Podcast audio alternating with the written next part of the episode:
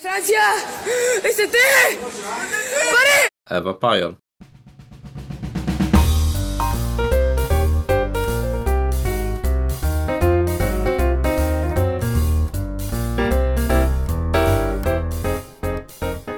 Dzień dobry, szanowni słuchacze.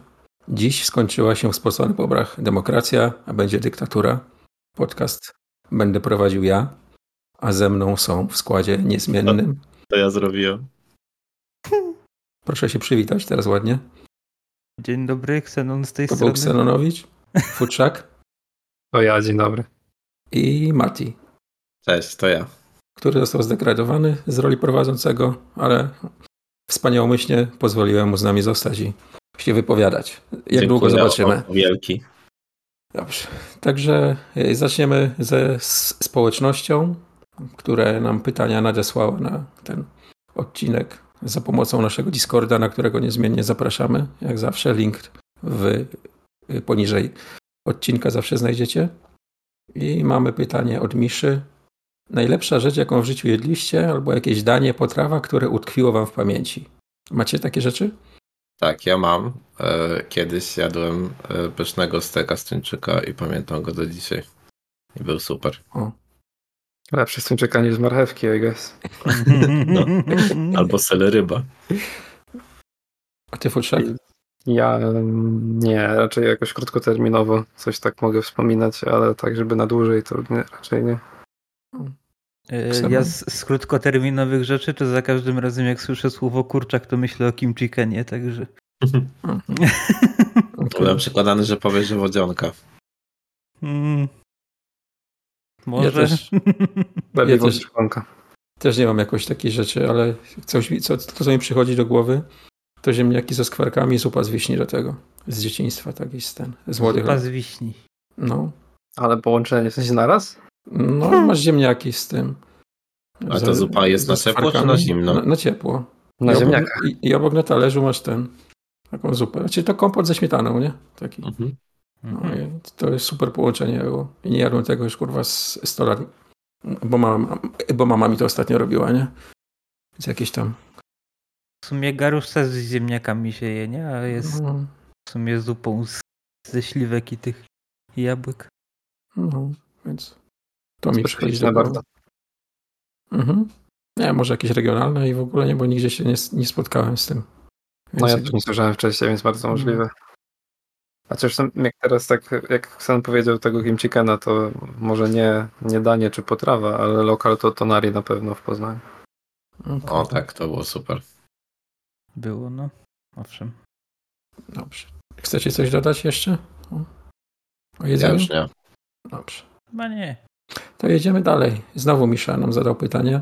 Czy wzruszacie się na filmach lub serialach? Czy jednak Czarne serce, Jaja ze stali? Jako przykład Misza tutaj podaje 1883 Taylora Sheridana. Więc jak to z wami jest, drogie boberki? Zdarzyć się na pewno zdarzyło, ale jakiegoś konkretnego przykładu to sobie nie przypomnę. A mi się zdarza bardzo często właściwie. To jest najprostszy sposób, żeby mnie jakoś wzruszyć, czy w ogóle poruszyć. Ja mam też często, aczkolwiek u mnie to się dzieje dwutorowo, w sensie jestem w stanie albo być wzruszony, dlatego że coś tam mnie emocjonalnie przetyra i gdzieś tam uderzy w jakąś nutę, albo nostalgicznie mnie jest w stanie poruszyć. Pamiętam, jak było Force Awakens w kinach, to cały seans to tam prawie właśnie w takich łzach nostalgicznych przeżyłem. Więc to u mnie tak na dwie strony jest w stanie działać.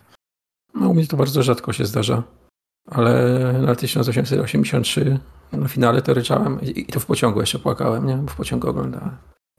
Nic mnie nie powstrzymało. Ale historia. Ale to musi być coś naprawdę takiego, no, co do mnie dotrze, nie? A to chciałbym zobaczyć jakiegoś posta tam ze Spotted, pociąg Amsata. Widziałem mężczyznę płaczącego nad telefonem. O, także tak. Dobrze. To właśnie mamy bajaka. Mimo że już nie ma bajakowości, to bajak jednak istnieje dalej. Który pyta nas, jak jemy zupkę chińską? Czy dużo wody, mało wody, a może suchy makaron posypany przyprawami? Co to, jak to kurwa suchym makaronem przyprawami w ogóle? Co to no jest? Ja też nie mam pojęcia. Co. Ale tutaj myślą jest to, że ten suchy makaron w ogóle nie jest moczony i sypiemy go tymi przyprawami, które są dodane i tak jemy. Tak rozumiem tak, chyba. No. To jest bardzo dziwny pomysł. W szczecińsku ewidentnie tak jest zrobione. No tak, pewnie zupka po szczecińsku tak działa. Może jeszcze frytki do tego. No tak. Wsypujesz wszystko do paszczy i zalewasz wodą, tak? To jest po temperatura dowolna, czy wrzątek musi być? Nie no, wrzątek, jak to chcesz inaczej się nie rozpuści, mordo. Szczecinianie to... Odpowiadając na pytanie, to ja nie jadam zupek chińskich, więc nie mogę odpowiedzieć. O, ja lata nie jadłem, to ja też nie wiem. Ja też ostatnio lata nie jadłem, ostatnio sobie kupiłem i wrzuciłem na Discorda i to bajaka natchnęło do pytania. Więc wody nie może być za dużo, bo nie ma smaku, jak to za dużo wody, nie? Ile mililitrów wlałeś? Ja wiem, ja mam taką miskę, do której wchodzi akurat. Natomiast z tym makaronem jest tak, że nieważne ile wody wlejesz, to on go wchłonie po jakimś czasie, nie? No, więc, więc nie możesz za długo czekać, bo i tak będziesz miał sam makaron. Trzeba wyczuć moment, kiedy trzeba to zacząć jeść, nie? Bo ja mam wrażenie, że jakbyś tam wlał 5 litrów wody, wyrzucił ten makaron, to nie wiem, za 3 godziny byś miał kurwa cały gar makaronu tego. Ja to tak kiedyś przetestować. Może dlatego na sucho ten makaron je. Zawsze jedna zupka, wtedy, nie? Jedna zupka, 2 litry wody i masz cały dzień z głowy, kurwa. A to by było pomocne przy jakichś powodziach albo coś zamiast pomp czy coś, to po prostu wrzucasz makaron. I potem widłami na ten. Widłami. Pokonamy falę. Szkoda, że we Wrocławiu na to nie wpadli, nie? Jak powiem. A ty, Mati, jak jesz zupkę chińską? Czy nie? Ja mam 2 rzeczy do dorzucenia tutaj. Pierwsza jest wiadomość z budki suflera i dowiedziałem się niestety, że Martyna tak je. To znaczy suchy z przyprawami. Ojej. Więc musiałeś pomyśleć pewne rzeczy i sprawy. A jeżeli chodzi o mnie, to ja lubię od czasu do czasu te takie, wiecie, ostre zupki. A, no takie typowo sprowadzane z tego, tak? Gdzieś tam z Korei czy z Japonii? Tak, to tam sobie udaję, że robię mini ramen, jakieś jajo do tego, sezam, nerkowce, coś takiego. Więc to jak jest taki fifny, a takiego klasycznego wifona, to ja właśnie robię mało wody, bo najbardziej lubiłem taką zupkę Diabolo Pomidoro, ona do pewnego momentu jeszcze była taka mocno ostra, to tam jak się ją przelało, to strasznie psuło smak, więc na niej się nauczyłem, żeby lać bardzo mało wody, żeby to właśnie... To był knor w ogóle, nie? To był knor, tak, to był knor, no. Więc to raczej... Zaznaczam, że nie jest to segment sponsorowany niestety. Nie jest, jak każdej innej marki jedzeniowej, o której już mówiliśmy. No. A z knora przyjmiemy, tylko nie rosołki w kostkach. Dobrze. To kącik społeczności możemy uznać za zakończony. Przechodzimy do newsów, który... Czekaj, może jeszcze na nagraniu to powiedzmy, że pytania można zadawać cały tydzień. Tak. Pierwszy tydzień i drugi tydzień i właściwie kiedykolwiek chcecie, bo na Discordzie to kurwa zostaje i nie trzeba pytać 3 razy. Właśnie, Hubert. Właśnie. Tak. Czy nagrywamy, czy nie nagrywamy? Nawet jak nie nagrywamy. Jakiego treningu, Hubert? Będziemy nagrywać za pół roku, to te wasze pytania będą i na nie wam odpowiemy, mimo że już was nie będzie odpowiedź interesować. Tak. Taką mogę deklarację złożyć. Tak, super, że to padło głośno, bo mam wrażenie, że to jest wiedza tajemna. I tak to nic nie pomoże. Może to jest trolling joke, którego by nie rozumiałem po prostu. Może, no. Myślisz, że na innym serwerze się zaśmieją, tak? Na którym nas nie ma? Beka z bobrów. Beka z bobrów. Ojej. Dobrze, znajdziemy was. Fajm dojebany. Dobrze. To przechodzimy do newsów. Pierwszym newsem jest, że są niby nowe iPhony i niby nowe Apple Watche. Więc bojówka jabłka, proszę się tutaj wytłumaczyć słuchaczom, o co w tym chodzi. Ja się nie znam na tym. No wiesz se nowe, ale są w sumie chuja nowe, więc... No i niby wyszło, ale nie da się ich kupić w Polsce, więc... Nie da się? No sold out są i w sensie mówię o prosiakach przynajmniej. Aha, o kurwa. Polska bogaty kraj. Dostępne, nie? A czyli się powtarza sytuacja z zeszłego roku, nie? Tak, a w preorderze te, co były, to no, znikały w sekundach, nie? Więc nie wiem, czy tam trzeba było dzwonić, gdzieś jakieś kolejki były, kurwa, coś tam, tak? Jezu, na kartki zaraz będą. Po prostu jakieś... Poręczenie od mamy, że chce, że nam naprawdę... Towar deficytowy mocno jest. No, no niezłe jajo. No ale tak już mówiąc o samym sprzęcie, to ja byłem tą konferencją zawiedziony mocno. Nie miałem jakichś konkretnych oczekiwań, ale jakoś, no nie wiem, co roku jest coś, gdzie myślę, że no przynajmniej raz sobie się uśmiechnę i powiem, że fajnie.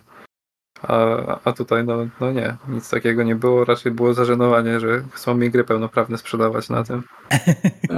Aż potem poszedł news, że się przegrzewają przy graniu. No tak. W te duże gry. To nie dziwne, bo tutaj warto wspomnieć, że te gry, o których wspominamy, to choćby ostatnie Residenty, czyli Village i remake 4. I też od razu po konferencji zapowiedziano, że Assassin's Creed Mirage również wyjdzie oraz Death Stranding, także duże gry. Ale no, kto by chciał racjonalnie grać na tym ekranie, w dodatku z dotykowym sterowaniem, to niezbadane to jest. No nawet jak włączysz sobie do monitora, co się da zrobić. Tak, to widziałem to. Renduje 720p podkręconym trochę w górę. No i to rozciąga ci to na ten monitor duży, co masz, no i nie widzę co to bardzo benefitów z tego tytułu. Nie, no przecież jakiś absurd. Kto będzie, kurwa, telefon podłączał do telewizora? No dajcie spokój do monitora. No przecież to jest, kurwa, w ogóle jakieś, wiesz. A jak sąsiad zadzwoni akurat do ciebie i co wtedy? Jebać sąsiad. Zresztą klinam, no ale nie, no wiesz, no. Kurwa, no. Znaczy, sąsiad, kurwa, w Residenta gra. Co istotne, teraz podłączę z łatwością, tak, bo się doczekaliśmy USB-C i to chyba największa zmiana. Okej. No tak, w sumie tak. Ale mamy tytuł, widzę, odcinka, tak? Apple się kończy. To się kończy. Dokładnie. Xiaomi górą. Ja mam kupić teraz, kurwa, no wiecie co? Tak, z tymi zegarkami to troszkę, no już niepoważnie myślę podchodzę do tematu. W sensie to już takie jest totalne golenie frajerów.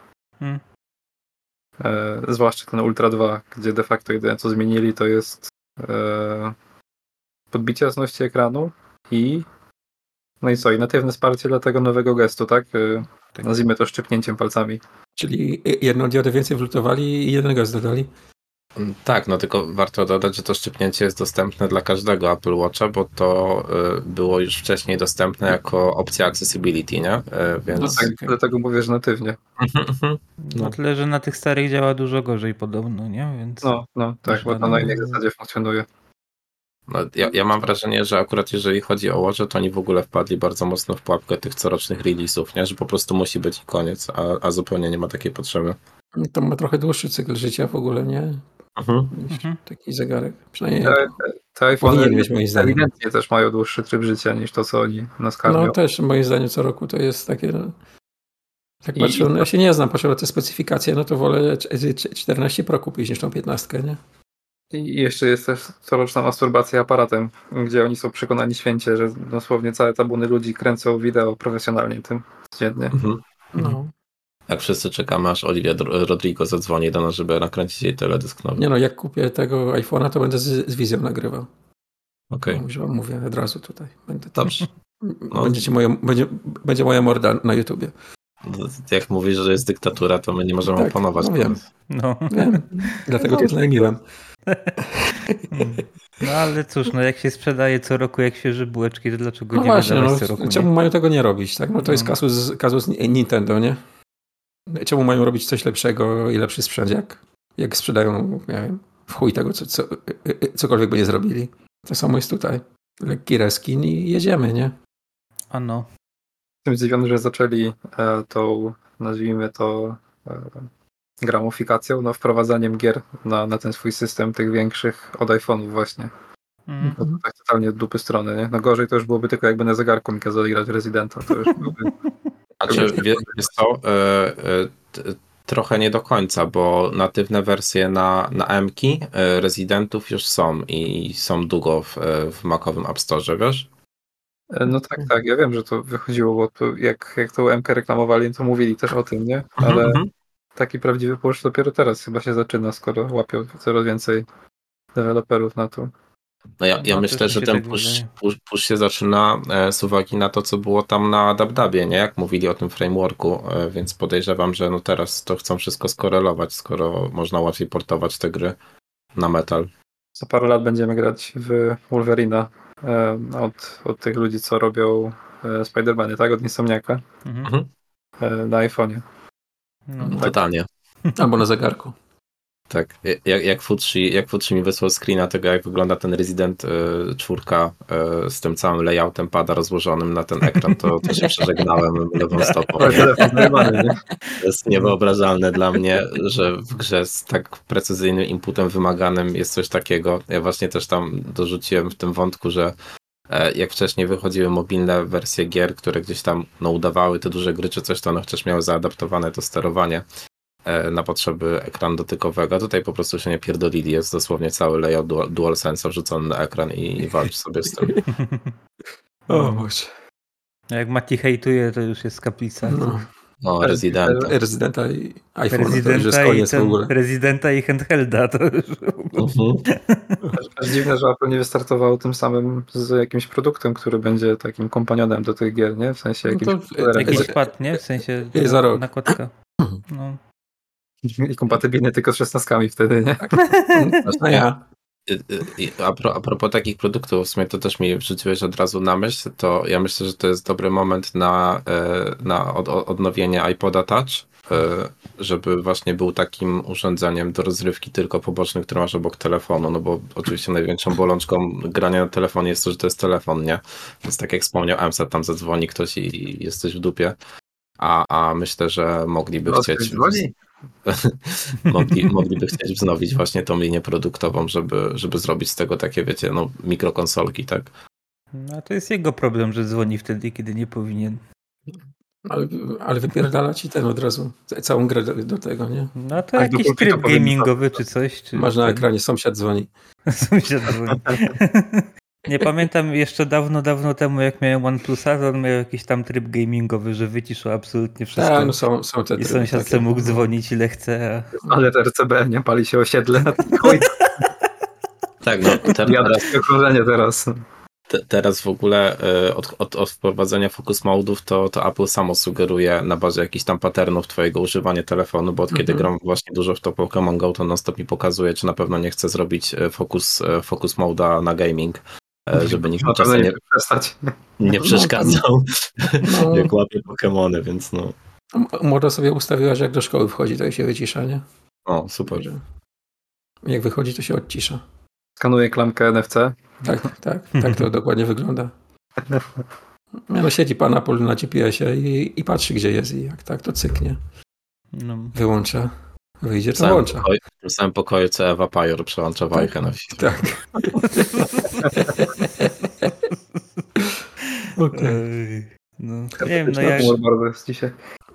Jak gaming na jabłkach, to bym widział co najwyżej, tak jak wspominałem chyba na Discordzie, że jakiś Apple TV z mocną M-ką i do telewizora podpięte. No, z jakimś padem, nie? Do tego. No. To można sobie wtedy coś tam grać. Jeśli za tym pójdą oczywiście. Ale biorąc pod uwagę, że w Vision Pro nie będzie żadnych kontrolerów, to raczej kontrolery nie są ich docelowym produktem, myślę. A tak może być, no. Mhm. Więc będzie jakieś, no albo pewnie dalej korzystanie z tego third party jak teraz, albo jeszcze w sumie jest opcja, że będziemy wykorzystywać ekran telefonu bądź iPada jako kontroler, a sama główna gra będzie na telewizorze, tak, przez Apple TV. Ojej. Ty się bardzo źle czujesz dzisiaj. Ja robię patent na to i będą pieniądze od Tima. Znaczy, Futrzek chyba zaaplikował do Apple'a już właśnie, mam nadzieję. To brzmi, ale jak coś, co by mogli zrobić. Tak. Ale wiecie co, oni w sumie na tej oficjalnej komunikacji bardzo często pokazywali nawet wizualnie, jak to inaczej określić, w sensie czy DualShocka, czy pada od Xboxa, nie? Więc to też jakby chyba oni wychodzą z takiego założenia, że jakbyś chciał grać, to to sobie weź tego pada, nie? Okej. Czyli nie chcą robić Apple Pada jeszcze? O, chyba nie. No albo nunchucki będzie można podpiąć i... Dobrze. Coś jeszcze chcecie dodać do Apple'ów? Chyba nie. Dobrze. Nikt nie zmienia. Zostawiamy. Dobrze. To przechodzimy do Simsów płynnym przejściem. Że nowe Simsy będą darmową platformą z potencjalnie płatnymi dodatkami i będą działały równolegle z The Sims 4. I to rozumiem, że to Mati tego newsa wrzucił, bądź nie wie, że wrzucił. Nie, ja nie wrzuciłem tego newsa. Więc nie mam bladego pojęcia. Nie wiem. Przyznać się proszę, kto wrzucił newsa z Simsami. Ja wrzuciłem. Nie spodziewałem się, futrzek. A czemu nie? Że jesteś fanem Simsów. No dobrze, no to proszę bardzo, wytłumacz nam. No to powiedziałeś, to jest cały news, that's it, nie? To tyle. Będzie to platforma, do której dostęp jest darmowy, ale wszystkie DLC, wiesz, te wszystkie tam koty, psy, konie, lalki i tak dalej, no to wszystko już będzie płatne, nie? Tak jest w Sims 4 też, nie? No dokładnie, tak jest. Znaczy, ja mogę zdradzić trochę... zakulisowo. Tak, zakulisowo. Nie, no w sensie wiedzy od kogoś, kto siedzi w temacie, bo coś tam mi się po uszy poobijało. To z tego co wiem, to tam jest trochę konflikt ze sceną moderską i EA. I w tym momencie oni chcą ukrócić takie coś, że twórcy kontentu, w sensie modów, jakichś tam właśnie ubrań, mebli i tak dalej, zakładają sobie Patronite, co nie? Mhm. I oni chcą się dobrać im do dupska, dlatego ta darmowa platforma będzie... Do ich pieniędzy chcą się dobrać. Tak, dokładnie do ich pieniędzy, nie? Więc nie wiem, czy tam będzie jakiś program partnerski czy coś dla tych twórców, czy nie, ale no, tak to wygląda. Ale co ich obchodzą czyjeś Patronite, kurwa? No oni są kawałek tego ciasta, nie? Po prostu. Dosłownie. Więc teraz to będzie pewnie wszystko online wiecznie, a inaczej nie będzie działać, no i tylko w ten sposób będzie dodawanie coś, nie? Mhm. Czyli żebyś nie mógł sobie wygrać do katalogu z tej szafki, no. Tylko koniec, tak? Pani jej będzie stał i mówił nie. I on cię ty wrzucasz, a on kasuje, ty wrzucasz, on kasuje. No i tyle. Okej. Okay. Ale nie, że się tam będzie wajchę przełączał z gameplayem. Nie wiem, czy jest community jakieś żywe, simsowe nadal. Myślę, tak, że jest. Ogromne. I to jeszcze większe niż ci się wydaje. Tak, bo teraz to dodatkowo jeszcze napędzają wszyscy twórcy, nie? W sensie to też jest całe community twórców, którzy raz, że właśnie tworzą te wszystkie dodatki, dwa, że tworzą content dookoła, więc no to się mocno napędza wszystko. To zobaczymy, jak się skończy. Pewnie część osób zostanie na The Sims 4 i tyle, nie? Chyba, że pani jej wyłączy Sims 4 w końcu. Jak użytkowników na łapie w nowych. To niech się wyłączy, to skrakują jelo, nie? No pewnie tak się skończy. Dobrze. Będziemy obserwować bacznie i wrócimy do was z nowymi informacjami ze świata The Sims. Emsad wróci, jak już obiecał przynajmniej. Tak. Zdeleguję wam jako dyktator, więc... Futrzek, jesteś odpowiedzialny za update informacji o Simsach na podcaście. No, to będzie kwas. Mamy natomiast kolejnym newsem nową grę w uniwersum The Lord of the Rings. Od ludzi odpowiedzialnych za efekty specjalne w filmach z tego świata. No to fajnie, dobrze się znają na swojej pracy. Tak. Coś więcej wiemy? Futrzek, wiesz coś więcej? Bo też... Ty nic więcej nie wiadomo. Aha, czyli dostaliśmy ekran tytułowy jakiś, tak? Czy tam planszę i tą informację? Z tytułem, no. Nawet nie wiemy, co to będzie, tak? I tak dalej. Czyli za 6 lat można wrócić z tematem. Wiecie co? Tutaj padł taki cytat w tym newsie, że Cozy Hobbit Life Awaits in Tales of the Shire. Więc ja podejrzewam, że to będzie kolejna właśnie z tego już wręcz podgatunku tych cozy gier, nie? Czyli lądujemy gdzieś a la Stardew Valley. Farming Sim. Tak, to będzie coś takiego na 100%. Shire. No to... No to jeszcze oni sami nie wiedzą, ale Maty już wie, także jak wam obiecał, to tak będzie. No. Tak, tutaj ja jestem odpowiedzialny za to, żeby oni dowieźli dokładnie taką grę, jak powiedziałem. No, cieszę się, Mateusz, że sam się zgłosiłeś, nie musiałem cię wyznaczać tak jak futrzaka, także zawsze +1. Dziękuję bardzo. Ale to jest, oni też są pod Embrace Group cały czas, nie? Bo oni mają prawo. Tak. No, to nie wróży dobrze w tych czasach. Ale to ich zaraz nie będzie, to nieważne. To nie wróży dobrze. A jeśli to ma być Farming Sim, to też na mobilki pewnie będzie. Na iPhony. Chyba, że to rzeczywiście będzie taka szybka gra do zrobienia i za 2 lata już wyjdzie, to może. Szybka gra za 2 lata, Jezu Chryste. Zobaczymy. Bo z Embracerem się nie dzieje dobrze ostatnio. Syndrom przeinwestowania duży występuje. Mam wrażenie, więc różnie może być. No ktoś ich embrace'nie w końcu i tyle. No tam nie wiem, czy oni nie połknęli za dużo, żeby tak ktoś ich w całości ten łyknął, nie? Jak zaczną im rodzynki wybierać, to oni się zaczną coraz bardziej staczać. Chuj wie, jak to się skończy, że tak powiem. Okej. A ostatnim newsem jest coś, co nazwaliśmy Unity Drama.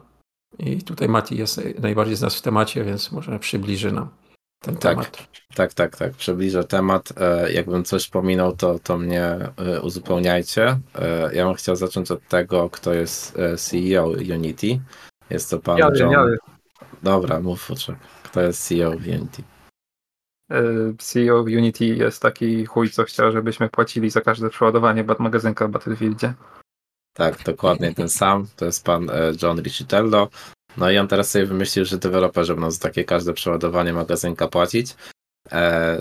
Generalnie ogłoszono zmianę polityki Unity. Jest tam kilka większych zmian, w tym m.in. zmiany planów, które wypadają bardzo niekorzystnie na niekorzyść małych devów. Natomiast największa zmiana, która wywołała całą tą burzę, to jest to, że oni sobie wymyślili, że będzie opłata za każdą instalację gry. No i właśnie można się zastanawiać, o co tu chodzi, jak oni by to mieli mierzyć. Natomiast no, oni sobie wymyślili, że to miałoby być 20 centów od każdej instalacji, przy założeniu, że gra przekroczyła oczywiście jakiś tam pułap zarobków. Więc no to wywołało gigantyczną burzę. W ogóle tak z ciekawostek to się dowiedziałem, że oni niedawno się skumali z jakąś firmą od spyware'u, więc tutaj były takie podejrzenia, no bo oczywiście zadano pytanie typu słuszne, tak? Czyli jak wy macie zamiar to mierzyć? Tak, skąd by to wiedzieli, nie? Tak, więc oni na początek w ogóle głowa w piach i powiedzieli, że oni mają już opracowany system na to. No a jak potem byli dociskani, to się okazało, że to miałoby być self-reported i jeżeli cokolwiek się nie zgadza właśnie z tym co wydawcy czy tam devowie sami zaraportują względem ich jakichś oszacowań, no to oczywiście miało być na korzyść Unity rozstrzygane. To w ogóle można sobie z palca wpisywać, rozumiem, tak? Będzie siedział ten i sprawdzał, ile brakuje do budżetu i cyk. Dokładnie, tak. Siedzisz przed Excelem i tworzysz pieniądze. Tak się właśnie człowiek robi bogatym. Więc no się podniosły gigantyczne larum, no bo wszyscy się oburzyli.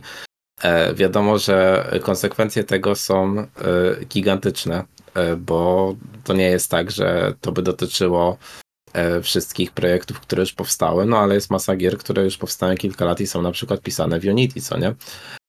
Więc co w tej sytuacji? No i też właśnie z takich ciekawych case'ów, bo oczywiście wszelkie media gdzieś tam porozbijały to na czynniki pierwsze, no to najbardziej w dupie z tego wszystkiego byłyby gry free to play. Bo na poczet gier free-to-play Unity ma w ogóle taką wtyczkę, która jest trochę ala googlowski system reklamowy, tylko właśnie z nimi robiony, no ale to wtedy jest jakby jedyne źródło zarobku tej gry poza mikrotransakcjami. Natomiast no, w sytuacji gier free-to-play to każda instalacja by kosztowała, tak? A tak de facto nie ma jakiegokolwiek zysku ze sprzedaży gwarantowanego, no bo jest ta gra darmowa. Więc no wszystkie te takie edge case'y były analizowane, wszyscy rzucali w tym Unity, w sensie zestawiali na przykład sytuację, że co by było, jakby ludzie się zmówili i instalowali jakąś grę, na złość jakiemuś wydawcy czy devom. No i Unity właśnie zbytnio takich odpowiedzi nie miało. Więc no trwało to kilka dni. Wszyscy tam się na Twitterze oburzyli. No już pojawiły się nawet zapowiedzi, że gry będą wycofywane, tak? Pierwsze tak, jakieś tam, że z nowym rokiem, że nie będzie jakichś tam gier już. Tak, że będą wycofywane próby portowania, no oczywiście też jakby jakieś no takie problemy logistyczne z tym związane, tak? Bo tam wydaje mi się, że w przypadku Slay the Spire akurat taka dyskusja wprost już była, że oni co prawda pracują nad nową grą, no ale jeżeli będzie taka sytuacja, to oni muszą to odstawić na boczny tor i przepisać grę. Bo oni nie chcą mieć tego na Unity, no dokładnie. Więc no to się trochę potoczyło. Trwało to chyba jakoś od początku tygodnia, co nie? Tak mi się wydaje, że to było jakoś na początku tego cały tydzień tygodnia się toczyło. Tak. To się zaczęło wszystko 12 września. No i właśnie Unity oczywiście się kilka razy do tego odniosło. Raz tak jakoś dziwnie, oczywiście w jakiejś takiej formie passive-aggressive. Gaszenie benzyną nastąpiło. Tak, gaszenie benzyną nastąpiło. Natomiast no teraz się już całkowicie z tego wycofali. Aha, właśnie, przepraszam, bo jeszcze tego nie dodałem. Dlaczego oni w ogóle uważają, że mają prawo do opłaty za instalację? To wynika z tego, że przy każdej instalacji gry z Unity instalujesz też ten ich runtime, czyli ten Unity runtime, więc oni jakby na bazie tego mieliby według nich analizować te instalacje, chociaż teoretycznie to jest niemożliwe, właśnie o ile by ten soft nie był trochę podejrzany, tak, w swojej naturze, żeby to działało. W Ameryce to jeszcze to wszystko przejdzie, natomiast tu w Unii Europejskiej mamy prawo, które chroni użytkowników przed takim przekazywaniem danych za granicę i są z tym problemy, nie? Mhm. Przecież to nie jest takie proste, że możesz sobie z tymi danymi naszymi robić co chcesz u nas, nie? Całe szczęście, tak? Więc jestem ciekaw, jak oni to zamierzali w ogóle obejść, nie? Mhm. Jest po prostu dla mnie jakieś... Ja myślę, że tak daleko nie dotarli w planowaniu.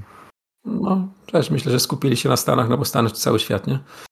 Tak, no właśnie z tego wszystkiego, co się wydarzyło, to wybrzmiewa coś takiego, że tam nie było planu, w sensie nie było w ogóle rozmyślania o konsekwencjach, tylko się pojawił słupek w Excelu, czyli szacunek, tak? Jeżeli wdrożymy to runtime fee, to ile będziemy mieć więcej kasy i tam John Riccitiello zobaczył i powiedział, no zajebiście, właśnie tak się powinno robić biznes.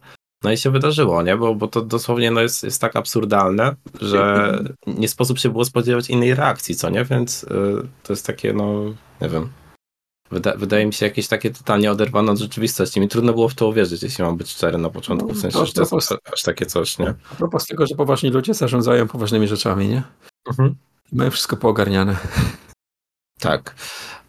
Aczkolwiek najświeższy update wycofuje się rakiem niemal ze wszystkiego i jeszcze robi ukłony w stronę użytkowników tego softu, tego silnika, bo właśnie zaczynając od tego Unity Personal Planu, to on miał być płatny, obecnie był bezpłatny, o ile gra nie przekroczyła $100,000 zarobionych, natomiast on teraz pozostanie bezpłatny, jeszcze zwiększają ten cap do $200,000 i usuwają konieczność używania tego splash screena made with Unity, z którego się zawsze wszyscy śmiali, że to będzie pewnie gównianie chodząca gra, tak? Była tam ta seria słabo chodzących gier na konsolach, jak miały ten znaczek Unity. Więc tak, z tego runtime fee całkowicie nie rezygnują, aczkolwiek ono będzie dotyczyło tylko i wyłącznie projektów stworzonych za pomocą najnowszej wersji Unity, która wyjdzie w 2024. To sprawia, że te wszystkie projekty, które już wyszły oraz są w trakcie na starszych wersjach Unity, nie będą w ogóle tym objęte. To w ogóle było największe skurwysyjstwo, bo to było prawo działające wstecz, tak? Mhm. Więc przecież tak, wiesz, tak. Kurwa, to jak tak można zrobić, nie? Jeśli się umawiasz z kimś na coś, że nie wiem, płacisz ileś tam i sobie z tego korzystasz, a nie wiem, za 3 lata ci wychodzi typ i mówi, że a teraz będziesz płacił mi więcej, nie? Kurwa, tak, to jest w ogóle to gigantyczne zrujnowanie zaufania, co nie? No bo jak po czymś takim... Pewnie jakby mieszkania wynajmowali w Polsce ludziom. Ojej. Dosłownie. Tak, ale właśnie coś chciałem powiedzieć, a zgubiłem myśl. No sorry, nie, spoko, właśnie odnośnie tego, co mówiłeś, że że tam było wiele przypadków takich solo devów czy coś, którzy korzystali właśnie z tego tam Unity Personal, ale właśnie gra osiągnęła jakiś sukces, co by sprawiło, że oni byliby udupieni finansowo w jakiś sposób nagle, nie? I jakby dowiadują się o tym pewnego poranka, tak? Bo oni wymyślili sobie zmianę tej polityki swojej. Więc to jest z grubsza to. Wycofali się ze wszystkiego. Jestem trochę zdziwiony, że się nie wycofują całkowicie z tego runtime fee, bo to wygląda tak, jakby się poddali, czyli że jakby mieli tą świadomość, że i tak się devowie odwrócą od nich w tej sytuacji, więc oni już sobie to zostawią. Znaczy, myślę, że tam też by jakieś procesy sądowe w grę wchodziły, nie? Bo w końcu ktoś by ich tam pozwał gdzieś, tak? I nie wiadomo, jakby się to skończyło w ogóle, nie? Bo to nie jest takie przejrzyste. To raczej takie shady działanie jest, nie? Mhm. Tak. Na umowy w trakcie jej trwania, tak? Czy też wstecznie. Mhm. Nie wiem, czy tak w sądzie by powygrywali wszędzie, nie? Tak, to prawda. Ja też właśnie chciałem dodać, bo w sumie nie wspomniałem o tym na początku. Oni się zdecydowali na taki drastyczny krok, w sensie jeżeli chodzi o takie aspekty biznesowo-finansowe, dlatego, że właśnie to też gdzieś tam mi wpadło w ucho, że Unity jest całkowicie finansowane przez inwestorów i od początku swojej działalności jest na tym minusie, tak? Czyli no, jakby oczywiście nie jest na minusie, tylko to, co jest inwestowane w Unity nie jest jeszcze wyrównane. Jeszcze się nie zwróciło. Jeszcze się nie zwróciło, dokładnie, więc no oni szukają wszelkich ścieżek już w tym momencie, żeby jakkolwiek to poprawić. To jest zła wiadomość dla nich, bo się nie zwróci raczej. Tak, już się raczej nie zwróci. Bo zanim ktoś, no nie widzę, żeby ktoś robił nową grę i się zdecydował na Unity, gdzie nie masz pewności, czy za miesiąc, czy za rok, czy za dwa nie wyjdzie ci znowu ktoś i nie powie, że jednak teraz będziesz płacił mi $100 za instalację, nie? Mhm. No, to wiesz, to zaufanie już stracili środowiska, tak? I raczej poważnie nikt ich nie zacznie traktować. Przynajmniej, no tak mi się wydaje, no. Nie wiem, jak wy to widzicie. Ja sobie nie wyobrażam, żeby wrócili do takiego statusu, jaki mieli. Tam ludzie w godotach zaczęli rzucać pieniędzmi, nie? Mhm. Tak, no. Mogą się skupić na full-time developmentie tego silnika.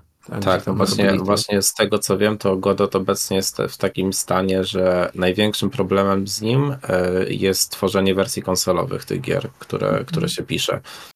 Więc no, jeżeli to ogarną, no to pewnie będą w stanie faktycznie być sensowną konkurencją, nie? No tam się Patronite, czy co tam mają się, wiesz, rozbuch strasznie podobno, nie? Tak. No, tylko właśnie też jest jakby ten aspekt problematyczny z całą siłą roboczą, nie? Która na tym Unity pracowała, była wyuczona tego toola, być może pracowała tylko na nim, na przykład od początku swojej kariery. No i co teraz, nie? To jest w ogóle... Kurwa, no trzeba się uczyć innych rzeczy, no musisz dywersyfikować swoje umiejętności, nie? Nie, no jasne, w sensie po prostu, wiesz, chodzi mi o to, jak szeroko zakrojony to jest wstrząs, nie? Tak naprawdę dla całej branży game devu. No. Myślę, że bardzo, no, wiesz... Ktoś tam pewnie zostanie na tym Unity, ale no, jacyś mniejsi twórcy i tak dalej, których nie stać jest na procesowanie się ewentualne, to myślę, że nikt po to już nie sięgnie. Nie? Mhm. Przynajmniej ja bym nie sięgnął, no bo kurwa, sorry. Ja też bym nie sięgnął. Tam to MMO, co mieliśmy tworzyć tam z AI, to na pewno nie na Unity. Nie. Na Unity już teraz. Tylko Frostbite, wiadomo. Tak. Okej. To co, kończymy Unity dramę. Koniec Apple i koniec Unity jeszcze. Tak, Apple się kończy, Unity się kończy. O kurwa, ale będziemy mieli odtworzenie. No, przechodzimy do gier. Może w końcu ten ktor nas zacznie sponsorować. O no. Pierwszą grę przyniosłem ja. To na takie pierwsze... Zaraz się dowiesz dlaczego. To będą takie pierwsze, szersze wrażenia z Pokémon Legends Arceus. I to jest taka gra, która jak jeszcze intensywnie grałem na Switchu, mnie ominęła, bo to były pierwsze Pokémony, które wyglądały dosyć paskudnie. Więc no... Czekaj. Które tak, Pokémony tak. Nie wyglądały paskudnie. Nie. To były pierwsze, które były tak kosmicznie memione i wtedy się zaczęło, w sumie od tej gry wydaje mi się bardzo duże larum na to, jak słaby technicznie jest Switch w odniesieniu do tego, jakie tam gry próbują powstawać. Więc ta gra jest o tyle ciekawa, że no, dobrze wiecie, jak wyglądają wszystkie Pokémony, co nie? Matka cię wyrzuca z chaty, łapiesz jakiegoś robala w krzakach i idziesz walczyć z jakimiś ludźmi, co siedzą w gymach. I w międzyczasie lokalny doktor podrywa tą matkę, co się wyjebała z chaty. Tak, dokładnie, zawsze tak działa, nie zostawię mamy samej w domu. Więc no, to z grubsza jest schemat każdej jednej części tej mainline serii Pokémonów, natomiast ta podseria Pokémon Legends, bo być może będą w ogóle inne tytuły w tej podserii, jest czymś zupełnie oderwanym od tego schematu, ale tak drastycznie oderwanym. Tutaj w ogóle jesteśmy przenoszeni do czasów sprzed jakichkolwiek Pokémonów, bo będziemy poznawać pierwsze Pokémony. Jesteśmy tak naprawdę postacią z czasów współczesnych, aczkolwiek pewnej nocy telefon nas zasysa jakimś światłem i lądujemy właśnie w tym rejonie który jakby zapoczątkował, tak, cały świat Pokémonów. Spadamy z nieba, oczywiście spotyka nas jakiś profesor, więc tutaj jeszcze jest podobnie, ale to tak na rozgrzewkę. Wszystko jest takie starsze, tak? W sensie wszyscy są jakoś tradycyjnie ubrani, to jest oczywiście wzorowane na jakimś tam rejonie Japonii. Nie jestem pewien którym, więc nie będę tutaj o tym wspominał. Aczkolwiek no, różnica jaka jest w tych Pokemonach polega na tym, że dostajemy tak de facto półotwarty świat, po którym sobie wesoło hasamy z trzeciej perspektywy i to wszystko troszeczkę przypomina Zeldę. Jeżeli chodzi o łapanie Pokemonów, to dosłownie mamy Pokebole od razu w ręce i możemy na przykład zajść Pokemona od tyłu i mu pieprznąć w głowę tym Pokebolem, jak się chowamy w krzakach. No i właśnie... Brzmi dobrze.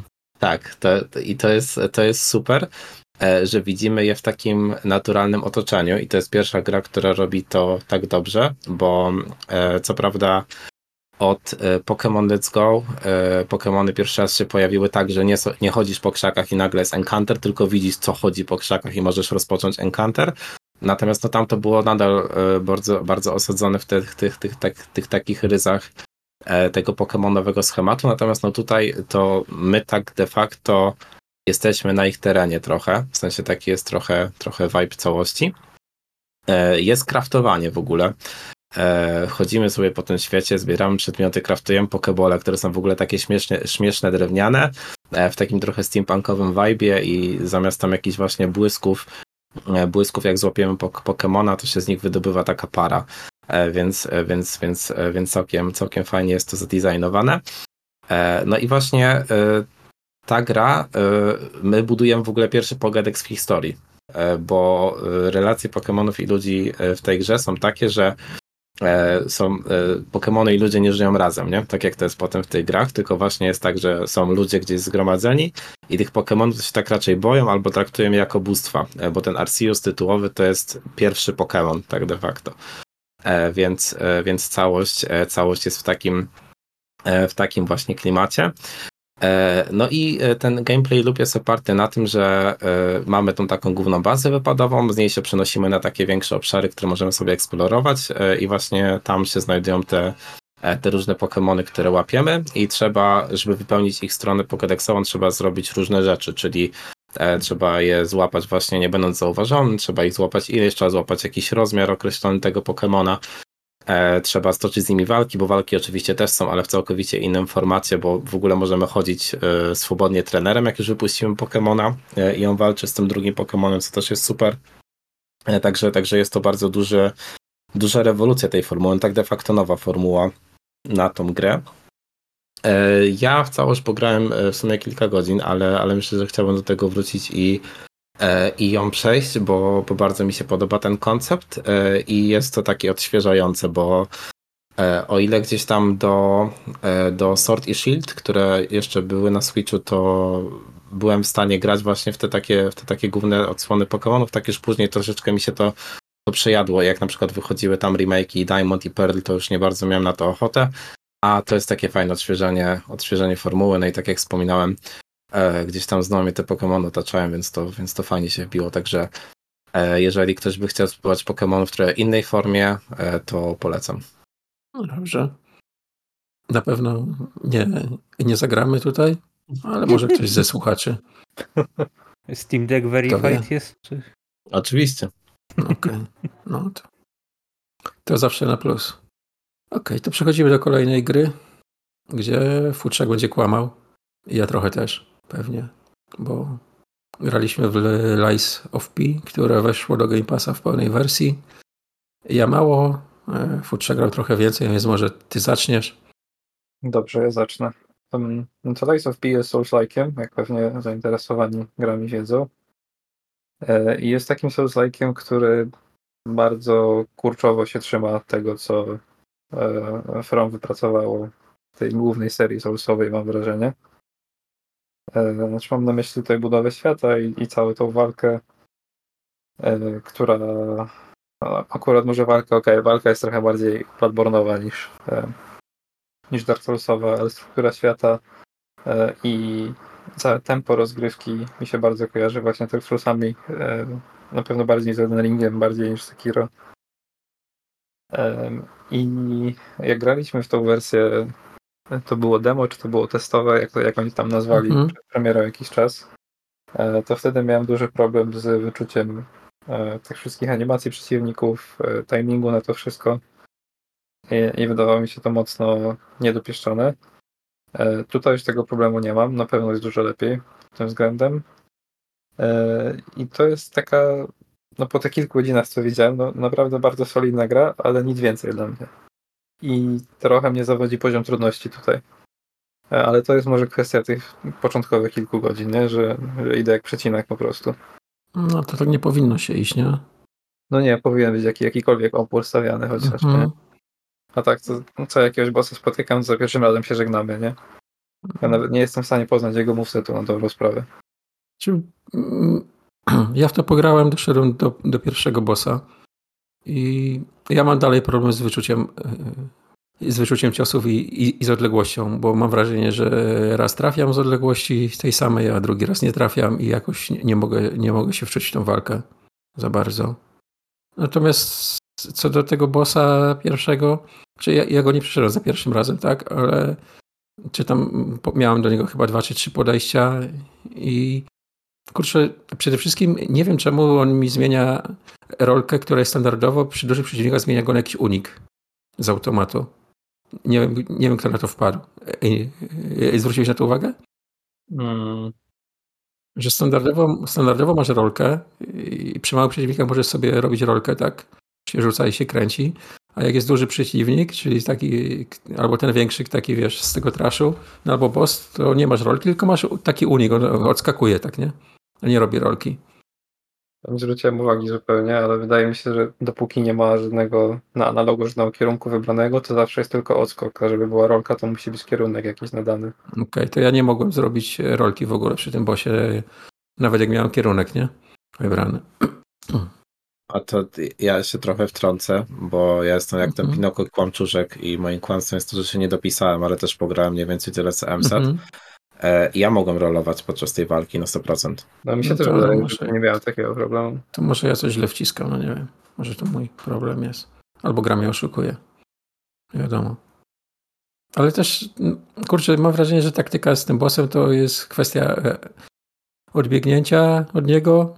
On tam się rzuca i robi te swoje rzeczy i wyczucia momentu, kiedy możesz podbiec mu przyjebać i znowu trzeba od niego uciec, poczekać, aż się wyrzuca, znowu podbiec mu przyjebać i tak w kółko aż go ubijesz. No jak każda walka z każdym bossem Souls-like'a, nie? Tylko no tak, to ale bardziej zaawansowana, a tu jest taka bardzo podstawowa, no bo to jest pierwszy boss. To jest tak, to... Właśnie wiesz co, MZ, też się z tobą zgodzę w tej kwestii, jeżeli chodzi o to wyczucie walki, bo faktycznie jest lepiej, bo grało mi się lepiej niż w damie. Natomiast jeżeli chodzi o tą odległość, to ja miałem dokładnie to samo. Z mobami w ogóle zero problemu, bo tak. to też od razu podbiję futrzego, też uważam, że ta gra jest za łatwa, jeżeli chodzi o taką eksplorację i tak dalej, trudno. Też tam... to jest jakiś żart, przynajmniej do tego pierwszego bossa to idziesz tak. Po prostu, nie wiem. Nie, dalej też to się akurat nie zmienia. Tak, ale właśnie jeżeli chodzi o ten dystans, to ja z tym bossem miałem dokładnie ten sam problem, że właśnie wydawało mi się, że ten atak powinien styknąć, powinien go dosięgnąć, natomiast no, w ogóle nie schodziło mu HP i to mnie na przykład wystawiało na coś, nie? Bo liczyłem, że już tam dojdę do tego stagera tą serią, a właśnie to się nie działo, więc tutaj nadal coś jest nie do końca okej. A jaką broń wziąłeś? Wiesz co, no ja właśnie sobie pomyślałem, że być może w tym demie moim problemem było to, że grałem tym szybkim, tym rapierem takim, więc dołożyłem sobie tą drugą cięższą broń i jedną i drugą miałem dokładnie to samo wrażenie, wiesz? Bo ja grałem tym najcięższym, największym tym mieczem. Ja też. Ty też właśnie. Z tym miałem, kurczę, przeszkadza mi to po prostu. No nie wiem, może jeszcze spróbuję. No, Futrzak mówi, że jest nieźle. Teraz jakoś tam nic nie wychodzi jeszcze, to może to odpalę jeszcze, tak? Może mnie tam jakoś zasie. Może też ja jestem trochę zmęczony już, bo męczyłem tego Elden Ringa niedawno, potem grałem w Armored Core i może też już mam dosyć tego typu gier. No, może też przez to mi się nie chce, no nie wiem. Ty też wiesz, pewnie masz bliżej ten spadek jakości, co nie? No jak też pewnie. Gdzieś tam w palcach czujesz, co było w Elden Ringu. No, na pewno, to przecież świeżo, tak? No. grałem, nie? Więc no zobaczymy. Może jeszcze wrócę. Ty, Futrzak, będziesz wracał? Będziesz to chciał to skończyć, czy? Chciać chcę, ale nie wiem, jak to się złoży czasowo teraz. Okej. Podoba mi się tam to ten system z bronią, że każda broń jest podzielona na dwie części i możesz je modyfikować niezależnie od siebie i to wpływa na skalowanie i faktycznie cały moveset też się zmienia zależnie od tego połączenia. Jeszcze dopytaj, po co jest to ostrzenie tej broni tam kurwa włożone? Jak mi ktoś to wytłumaczy sensownie? Nie, no sensownie to się nie da. Ja też nie rozumiem tej mechaniki. Się na Monster Huntera napatrzyli, czy coś. No kurwa. Gra jest zrobiona przez Koreańczyków bodajże, na pewno przez Azjatów. No, to wiele wyjaśnia. I to jest interpretacja historii Pinokia. Okej. No dobrze. Znaczy, no, fabuła w tej grze to... No dobrze, da się to skipować, nie?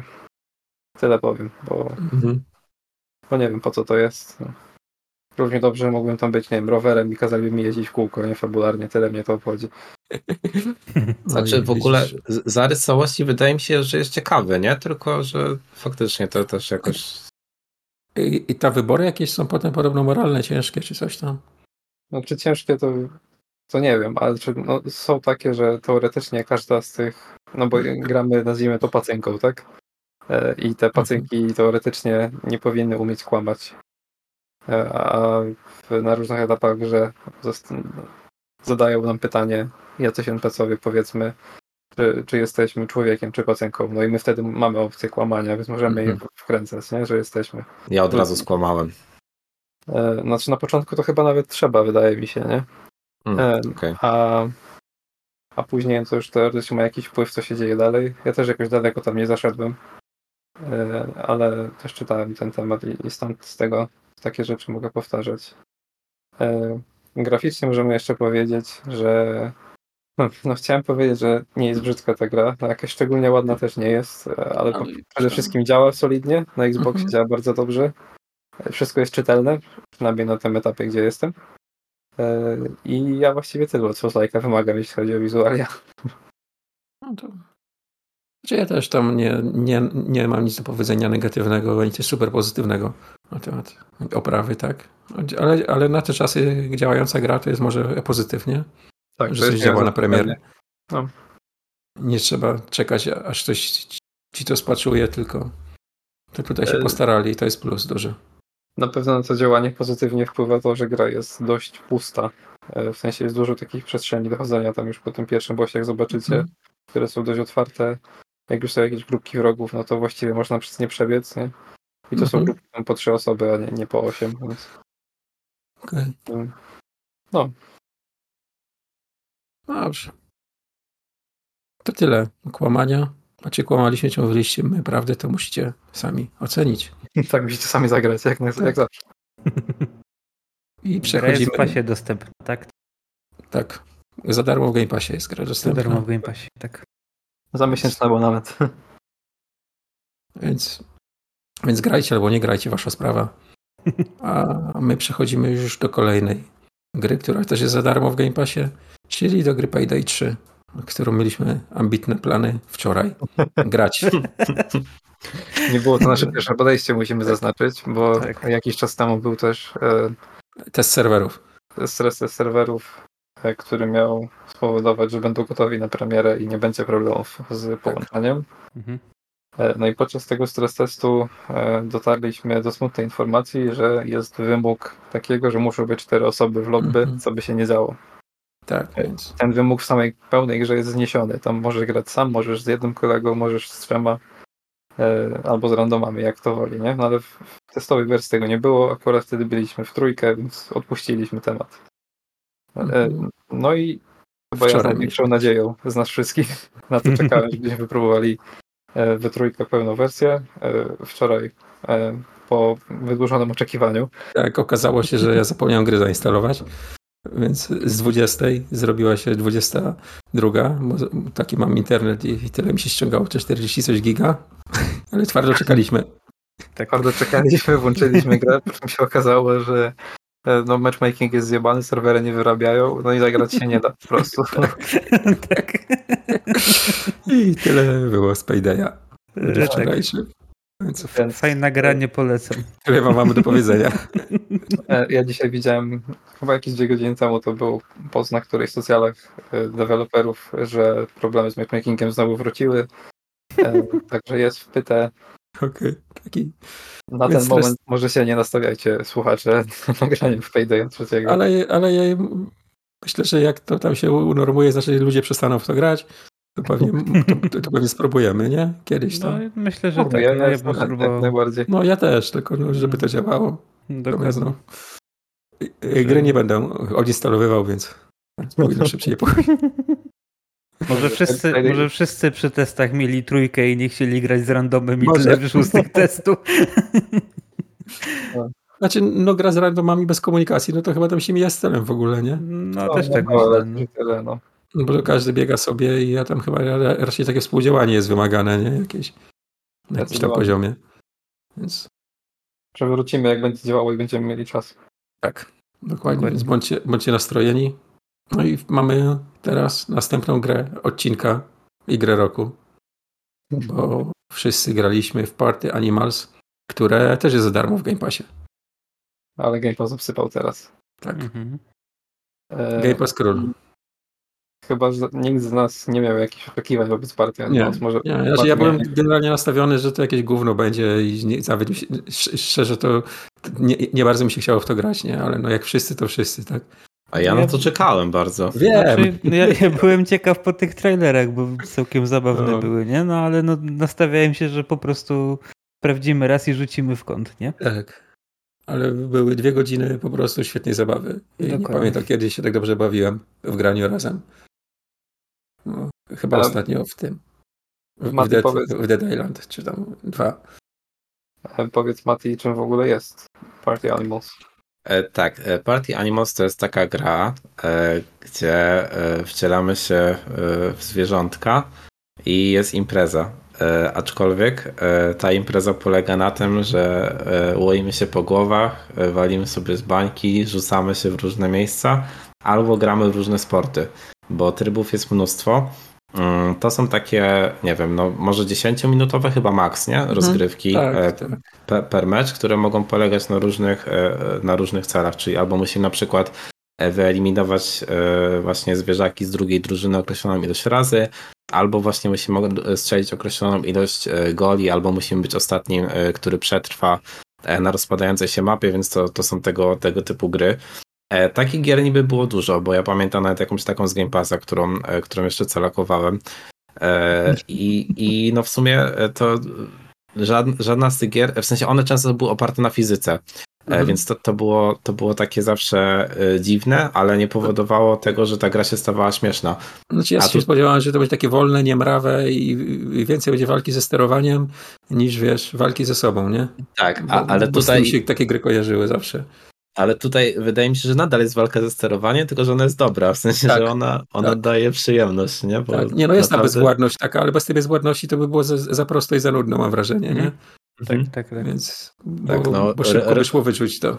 Rochotaliśmy się okrutnie. Tak, zdecydowanie do zabawnych sytuacji to doprowadza, nie? Jak się czasami, jak na przykład Macie ci wlatuje twarz zza ekranu. A Xenon jest w drużynie ze mną. Tak. To bo istotne. Friendly Fire jak najbardziej tu istnieje i gra dużo rolę, nie? Więc... Tak. Da się je wyłączyć, ale to bez sensu moim zdaniem. Bez sensu, totalnie. No, a jest właśnie na przykład wyprowadzanie dropkicków, więc tak. I jak się dobrze trafi i się znokautuje przeciwnika, to jest w ogóle taki slow motion, więc no nic nie daje takiej satysfakcji jak dobre wlecenie w swojego teammate'a, także... No, pojawiają się jakieś bronie też na planszy czasami, to patelnie, kije, kusze, jakieś porażanie prądem i inne tego typu atrakcje, więc jest wesoło na pewno. Tak, no właśnie spośród tych trybów w sumie nie wspomniałem, ale chyba najbardziej mi się podobał ten tryb, który polegał na przeniesieniu z centralnej części mapy żelków do naszych obozów i tam rzucania ich w taki syp. No i właśnie mieliśmy srogą walkę o te żelki, tym bardziej, że był jeden wielki miś żelek, więc no tam ciekawe rzeczy się działy. No. Też dobre było to z katapultami, mi się podobało też. Mhm. Mhm. Tak też było, gdzie trzeba było zrzucić określoną ilość bomb na przeciwną stronę, no ale też można było siebie katapultować do przeciwników, tak żeby im tam siać zamęt, więc...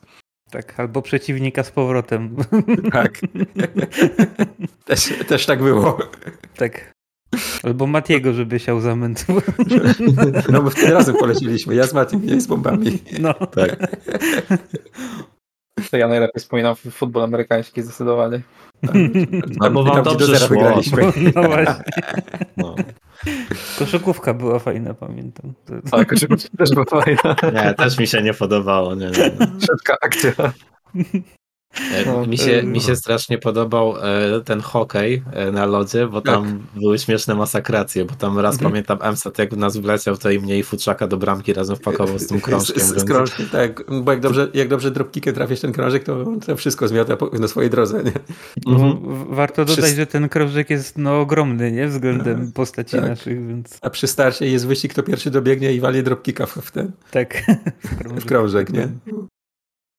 Można wtedy bramkę strzelić i z przeciwnikami razem. No i gra jest chyba do 8 osób w lobby. Tak. No i optymalnie byłoby 4x4 pewnie grać, ale aż tylu nas nie ma, aczkolwiek planujemy coś Discordowo zorganizować w najbliższym czasie, jak tylko będą chętni. Także jak ktoś się czuje zainteresowany napierdalaniem się łopatami, no to jest taka szansa w najbliższym czasie. Tak, i zapraszamy na Discorda i się umówimy na któryś dzień i będziemy walczyć. Dokładnie.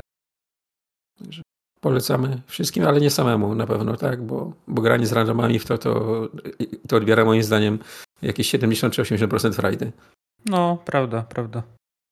Sam jakoś, żeby tam grać. No bo są te mecze, gdzie można dołączyć do czegoś lobby, tak? I sobie grać. Ale nawet co tę ostatnią grę odpaliliśmy, że nas było 4 i 4 innych gości nie dawało mi takiej frajdy, jak graliśmy sami, nie? I gadaliśmy sobie przy okazji. No właśnie, bo mi się wydaje, że siłą tej gry jest to, że tam się jako tako z ludźmi znasz, jest jakiś banterek, nie? I sobie można poradzić. No. To wtedy działa.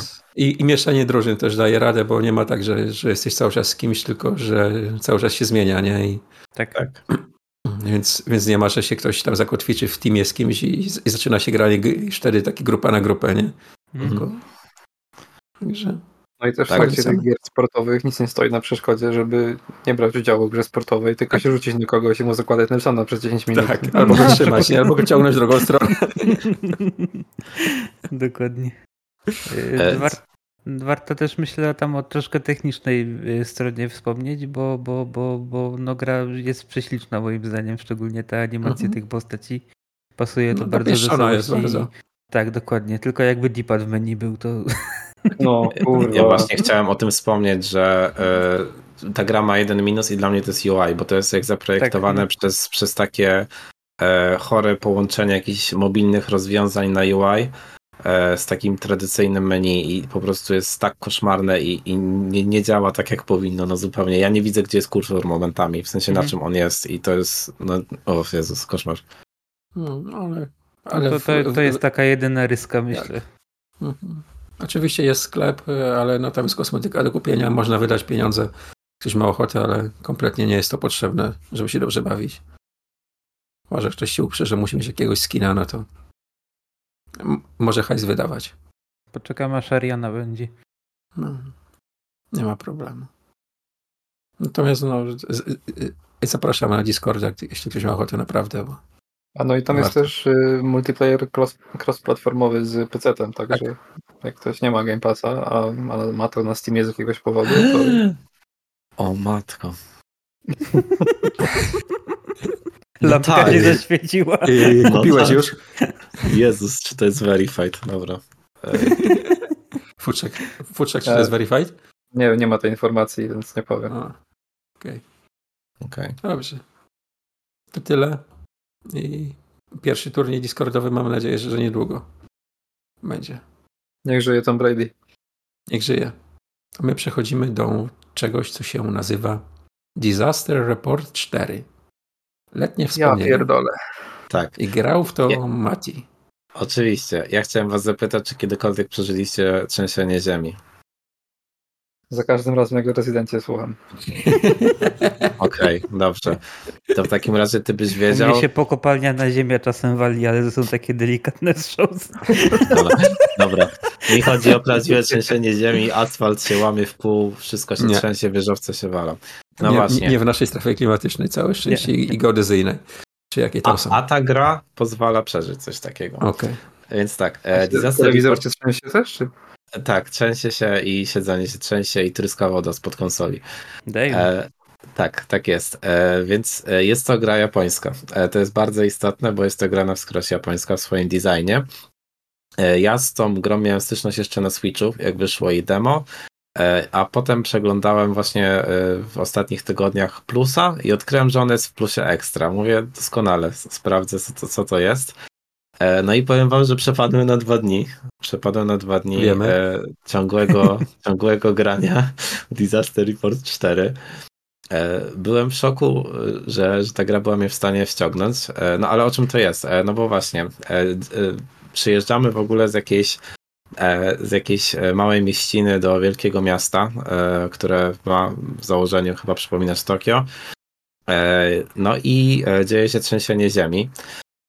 I od początku ta gra właśnie raczy nas swoją dziwnością, bo jak jesteśmy w autobusie, jedziemy sobie tym autobusem do tego miasta, to już możemy na przykład, wyświetla nam się lista opcji i tych opcji jest, nie wiem, z 12, a wszystkie dotyczą tego, czy ustąpimy miejsca babci w autobusie. Więc to jest tego typu tytuł i to wszystko potem jakby zmienia to usposobienie naszego bohatera i nastawienie innych postaci do bohatera, co jest kluczowe, bo to jest gra o rozwiązywanie problemów ludzkich. Więc my musimy przetrwać 6 dni, tej całej katastrofy. I oczywiście w tym celu przemierzamy różne części tego miasta i pomagamy ludziom. Więc będziemy pomagać na przykład pani nauczycielce znaleźć jej uczennicę, a potem naprawić relacje z nimi. Będziemy pomagać pani ze sklepu, żeby jej ciuchy się zaczęły sprzedawać. Będziemy pomagać restauracji, która dopiero się otworzyła, tu trzęsienie ziemi. Spotkamy panią, która okrada jubilera, korzystając z tej okazji. Więc no, tam się dzieją naprawdę wesołe rzeczy. A takim jeszcze głównym wątkiem, który się przewija przez te wszystkie dni, jest na przykład to, że bierzemy udział w takich korporacyjnych gierkach z kupowaniem udziałów, z takim, nie wiem, wręcz corporate espionage, że wiecie, tam podsłuchujemy jakieś rzeczy, wykorzystujemy tą wiedzę, żeby coś tam innego przesunąć dalej w tym wątku, więc no, jest naprawdę wesoło.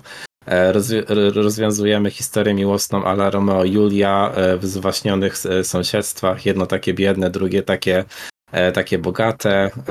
Pomagamy jednej dziewczynie odnaleźć swojego narzeczonego.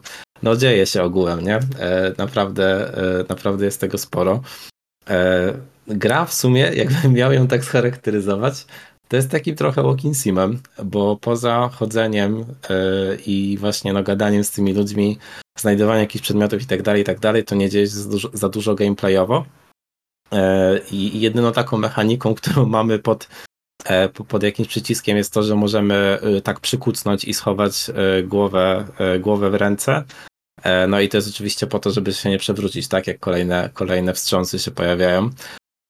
Więc no, to jest bardzo nietypowy tytuł. Ja się nie spodziewałem, że mi się to aż tak spodoba. Aczkolwiek, no tak jak wspomniałem, to trzeba mieć w ogóle tolerancję na tego typu gry, co nie? No bo to jest gra trochę drętwa, ona nie jest jakoś super dobrze zaprojektowana. Ma jedną straszną sekcję z pływaniem takim pontonem i to jest coś, co mnie odstręczyło od robienia platyny, bo zgubiłem tam 2 trofea po drodze i stwierdziłem, że jak jeszcze mam raz robić to pływanie pontonem, to podziękuję serdecznie.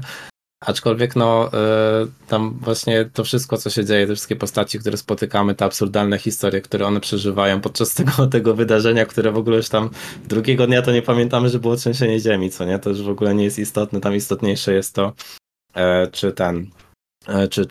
czy ta nasza nowa koleżanka odnajdzie swojego narzeczonego, więc no to jest tego typu gra. Także no ja polecam serdecznie. Ta gra w ogóle, co jest ciekawe, obsługuje PlayStation VR i po ukończeniu każdego tego dnia odblokowujemy te stage wersji VR-owej. Na siłą rzeczy nie miałem okazji tego sprawdzić. Natomiast no tak to wygląda. Także jak ktoś jest ciekawy czegoś zupełnie nowego, to serdecznie polecam, bo to jest takie no fajne doświadczenie na pewno. Tak do skończenia myślę, nie wiem, w 10 godzin coś takiego. Są chętni? Twórczak pewnie już instaluje, się nie odzywa dlatego. Tak. Ja już mu odpaliłem na jego koncie, żeby miał zapisane tam pierwsze trofea. Super. Dobrze. Ja poczekam po prostu na jakąś dziurę w ziemi u siebie i... Okej. Okay. I tam pójdziesz szukać Romeo i Joli, tak? No. Okej. Okay. No dobrze. W takim razie powiedz, Ksenon, czy miałeś tolerancję na The Crew Motorfest?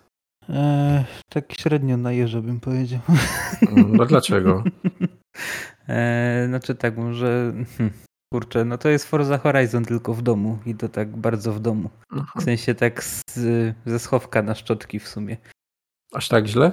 Nie, no może nie jeszcze, przesadzam troszkę. Może od początku. No, The Crew Motorfest, najnowsza część arcade'owej ścigałki Ubisoftu.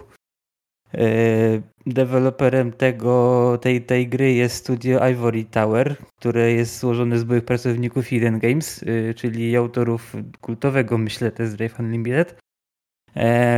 To jest o tyle ciekawe, że tym razem jeździmy po hawajskiej wyspie Oahu, czyli dokładnie tej samej, co w Test Drive Unlimited, więc nie wiem... Reskina zrobili. Wynieśli na dysku asety chyba i ten. Także no. Typowy game dev, no. No tak jak mówiłem, no sama gra to jest dosłownie Forza Horizon w domu, no jest łudząco podobna, łącznie z tym intrem, które jest wstępem do no, festiwalu jak w Forzie.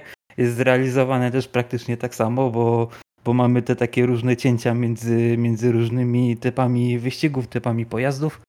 A w czasie tego intra w ogóle był taki fragment, gdzie ścigaliśmy się po mieście wyjętymi samochodami wyjętymi no dosłownie z jakichś tam szybkich i wściekłych, czy Need for Speedów. No i w tym momencie się poczułem faktycznie, jakbym grał w Need for Speeda, bo no model jazdy nie jest najlepszy i to jest największy problem tej gry. Nitro, no też.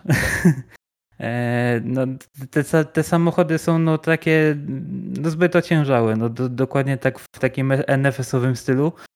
No, może nie jest to aż taki mocny efekt jak tam, no bo nie odwalamy driftów przy 300 na godzinę i te samochody się jakoś tam mimo wszystko da kontrolować. No ale no do Forza Horizon to nie ma podjazdu, no. Sam gameplay lub też jest bardzo podobny, no bo mamy otwarty świat, mamy po prostu wyścigi w tym otwartym świecie, na mapie są różne tam wyzwania typu speed trapy i inne takie, czyli też tak samo.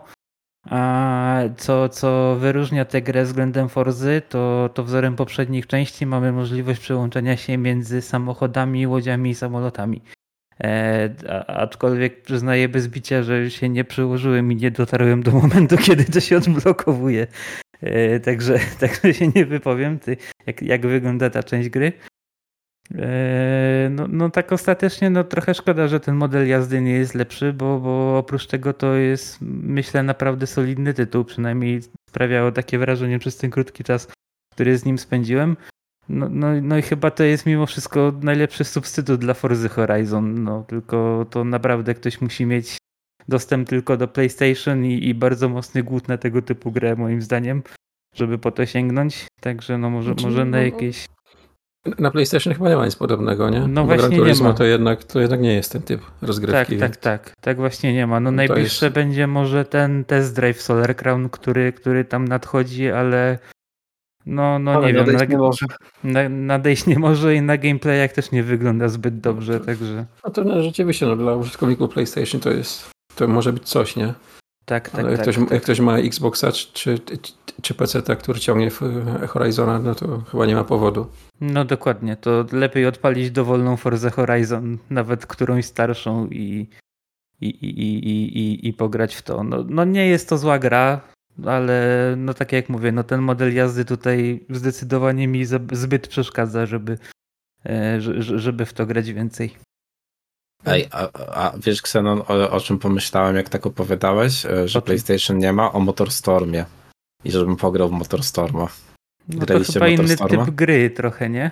Jednego no tak, ale tam też było sporo rodzajów pojazdów, co nie? W tych wyścigach i tak dalej, więc no w sensie no to nie było otwarte, nie? Ale no Jezus, tak, to było tak, takie fajne. To chyba tylko PS3 było, nie? Nie było nic tak, tak, to było tylko już na PS3, no i tam na PSP był spin-off taki. Mhm. To wzięło i umarło jak kupę marek z PS3. Znaczy pierwszy to był jeszcze na PS2 chyba. Nie, na PS3. To był jeden z pierwszych lat PS3. Pamiętam, że w Mediamarkcie w to grałem na standzie. To ja nie grałem dlatego, bo już nie miałem PS3. A to nie było startowe tu chyba, nie? SpaceX Extreme kojarzę, to jakoś tam pamiętam. Ja pamiętam, że był szał i to najlepszym tytułem startowym ogłaszali. Na trójkę. Były MotorStormy na PS2, tylko to pod jakby inne części serii. To War Remake jest Motorsporta, czy tam Motor, czy czego tam. Nie wiem. A nie, to na PS2 jest chyba właśnie ten Arctic Edge, który był z PSP sportowany z kolei. No, po coś. Nie wiem, nieważne, sorry, off top. Dobrze. Nie wiem, grajcie w Forzę, chyba że nie możecie. Ja jestem zdziwiony, że to puścili The Crew w takim okresie, no bo to jest ten rodzaj ścigałki, który ma trafić do jak najszerszego odbiorcy, nie? Mhm. I puszczony w okresie, gdzie ten najszerszy odbiorca jest zasypany wszystkimi możliwymi premierami w roku. No to prawda.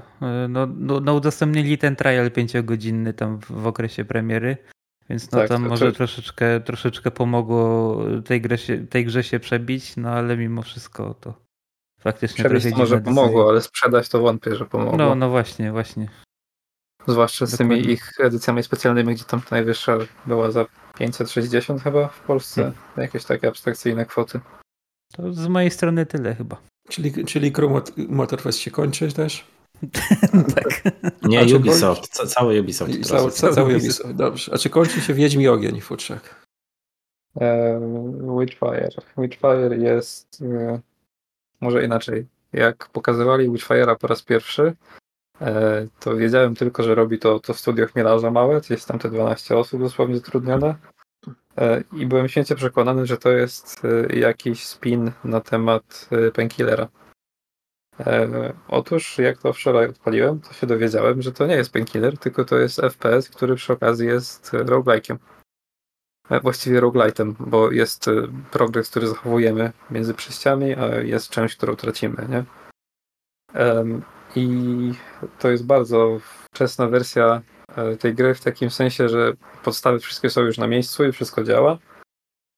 Z tym, że takiego właściwego kontentu mamy tylko jedną mapę z tam bodajże, nie liczyłem, ale 6, które w grze są wymienione z nazwy, a nie mam do nich dostępu.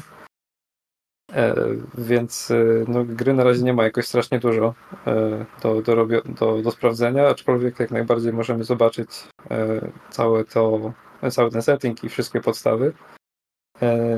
I właściwie mogę w samych pozytywach się o tym wypowiadać. Może z takim zaznaczeniem, że z balansem jeszcze trochę jesteśmy w lesie, ale to myślę jest pochodne tego, w jak wczesnej fazie rozwoju całego jakby tego progresu w historii jesteśmy, nie? Bo wygląda ta gra bardzo dobrze, chodzi też bardzo dobrze jak na coś we wczesnej fazie rozwoju. Gameplay jest bardzo przyjemny i faktycznie są wyczuwalne różnice między tymi różnymi typami broni. Rozwój postaci jest też odczuwalny. No tak mogę takie podstawowe roguelike'owe rzeczy wymieniać, to wszystko jest na miejscu i wszystko działa. I na Discordzie, jak wrzuciłem screena z gry, akurat Hubert spytał, czy wiadomo kiedy wersja na PS5. Nie wyobrażam sobie grania w coś takiego na padzie, to jest moja odpowiedź przede wszystkim. Bo to na PC jest cholernie trudne na tym etapie, jakim jest teraz. I wymaga dużej precyzji naprawdę, jak chcemy żyć dłużej niż 3 minuty. A na padzie to musi być taki totalny odjazd tam. Ale odpowiadając, to nie ma na razie informacji, kiedy to na konsolach się pojawi. Wczesna wersja jest tylko na Epicu na PC-cie. I jak komuś siedzą FPS-y wymagające albo roguelike'i, najlepiej oba, to ja serdecznie polecam sprawdzić. I to chyba tyle z takiego szybkiego looku na Witchfire. To ja mam pytanie. No? Czy się opłaciło Chmielarzowi grać tyle w Destiny? To się nigdy nie opłaca grać w Destiny. To jest moja odpowiedź. Dobra, odpowiedź. Destiny się kończy. Też. Wiesz, to z Destiny właściwie mi się kojarzy mocno ten... nie wiem, jak to opisać. No, to, jak nasza postać trzyma broń, jak to wygląda wizualnie, jest bardzo zbliżone do tego, jak to wygląda w Destiny. Ale to jest chyba jedyna cecha wspólna. Bo tu mamy setting taki, powiedzmy, XVIII-wieczny fantasy, dark fantasy, gdzie jesteśmy no de facto wysłannikiem papieża tam i szukamy jakichś demonów i tak dalej, nie? Żółtego czy nie żółtego? Fioletowego. Kurwa, najgorzej. No. I co? No i chyba tyle z tej odpowiedzi. Dobrze. Będziemy grać w Witchfire. Grajcie, bierzcie. A teraz mamy premierę, bo na rynku pojawiła się całkowicie nowa gra piłkarska. Czyli... Dla wszystkich dziewczynek też. Tak. Gdzie są chłopcy i dziewczyny, czyli EA Sports Football Club 2024. Piękna nazwa. Tak. Długa, taka ładnie wyżywiona. Jak na nowy produkt, to muszą się pozycjonować dobrze, prawda? Więc... No, dokładnie. No i ta nowa FIFA to ogólnie jest taka, bym powiedział, polaryzująca fanbazę. Oj, bardzo. Znaczy jest zesranie się o kobiety, tak? Tak, niektórzy się burzą, że im baby do gry wpuścili. I to pewnie nie byłoby tyle problemu, gdyby nie to, że wpuścili je też do Ultimate Team, nie? Tak, no przede wszystkim wcześniej już były, tylko nikogo to nie obchodziło, bo nikt nie gra w inne tryby. No tam jest jeden sensowny tryb w tej grze i tylko jeden dobry, tak naprawdę. No i te, już nazwijmy to wpuszczaniem tych bab tak żartobliwie, powoduje to duże problemy z balansem, nie? Całości. I kurczę, no, ciężko mówić w ogóle o jakimkolwiek realizmie, nie? W tych grach. Ale tutaj to jakakolwiek iluzja, myślę, upada też. Mhm. Dla niewtajemniczonych może wspomnę, że parę miesięcy temu jeden z najpopularniejszych kart napastnika był Petr Czechnie, także... No. Także to była karta, to była FIFA. To dużo mówi o tym. Jak ktoś w ogóle nie jest tajemniczony, to Petr Czech był w realnym życiu bramkarzem. Tak, więc... dokładnie. Był, bo już nie gra w piłkę, także to tak. Też można warto odnotować. No tak, no mamy tam piłkarzy, którzy już nie żyją nawet, nie? Więc... Owszem. No, z realizmem ta seria i akurat ten tryb nigdy nie miał zbyt dużo wspólnego, więc ja nie rozumiem tego zesrania się, tak? Bo... Znaczy, ja się zesrałem, nie? Tak.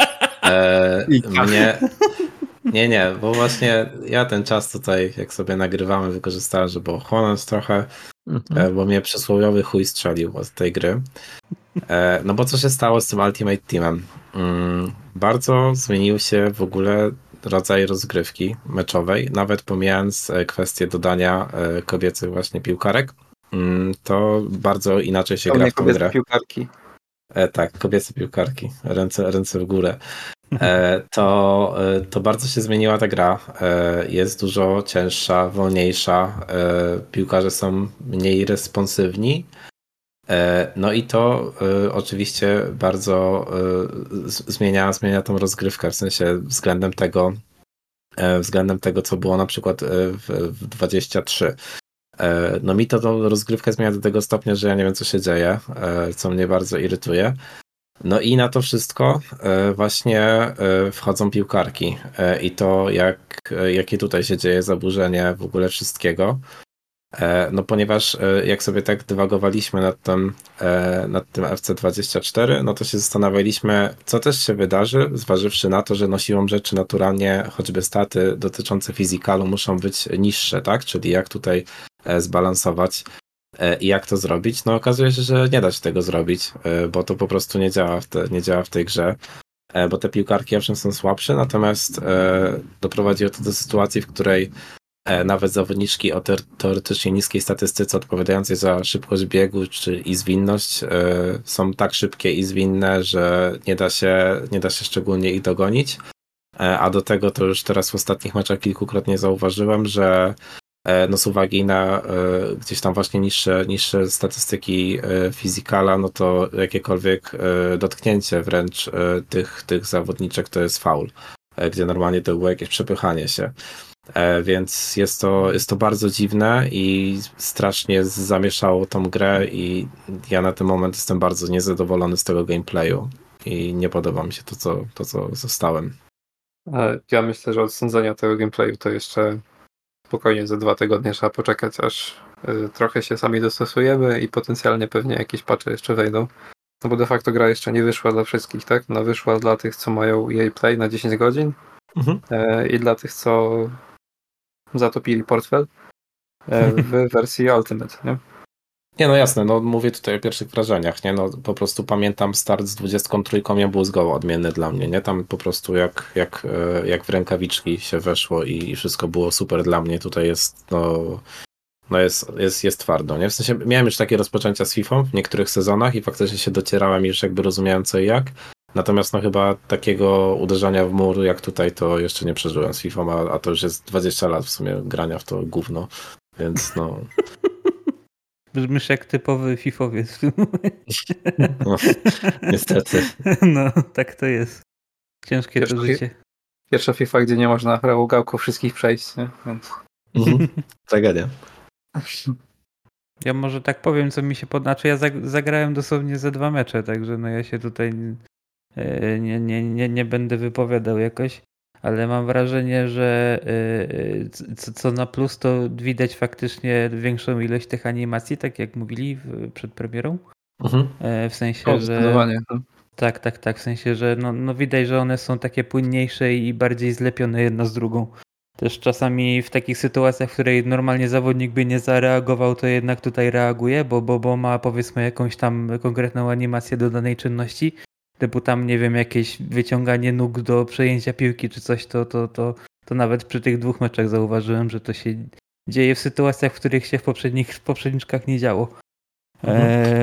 Czy tam na przykład chociażby przy jakichś przepychankach też bardzo często w poprzedniczkach, no to po prostu jeśli ktoś tam kogoś przepchnął i tak dalej, to twój zawodnik w zasadzie no już był, można powiedzieć, kłodą i nie można było nic zrobić.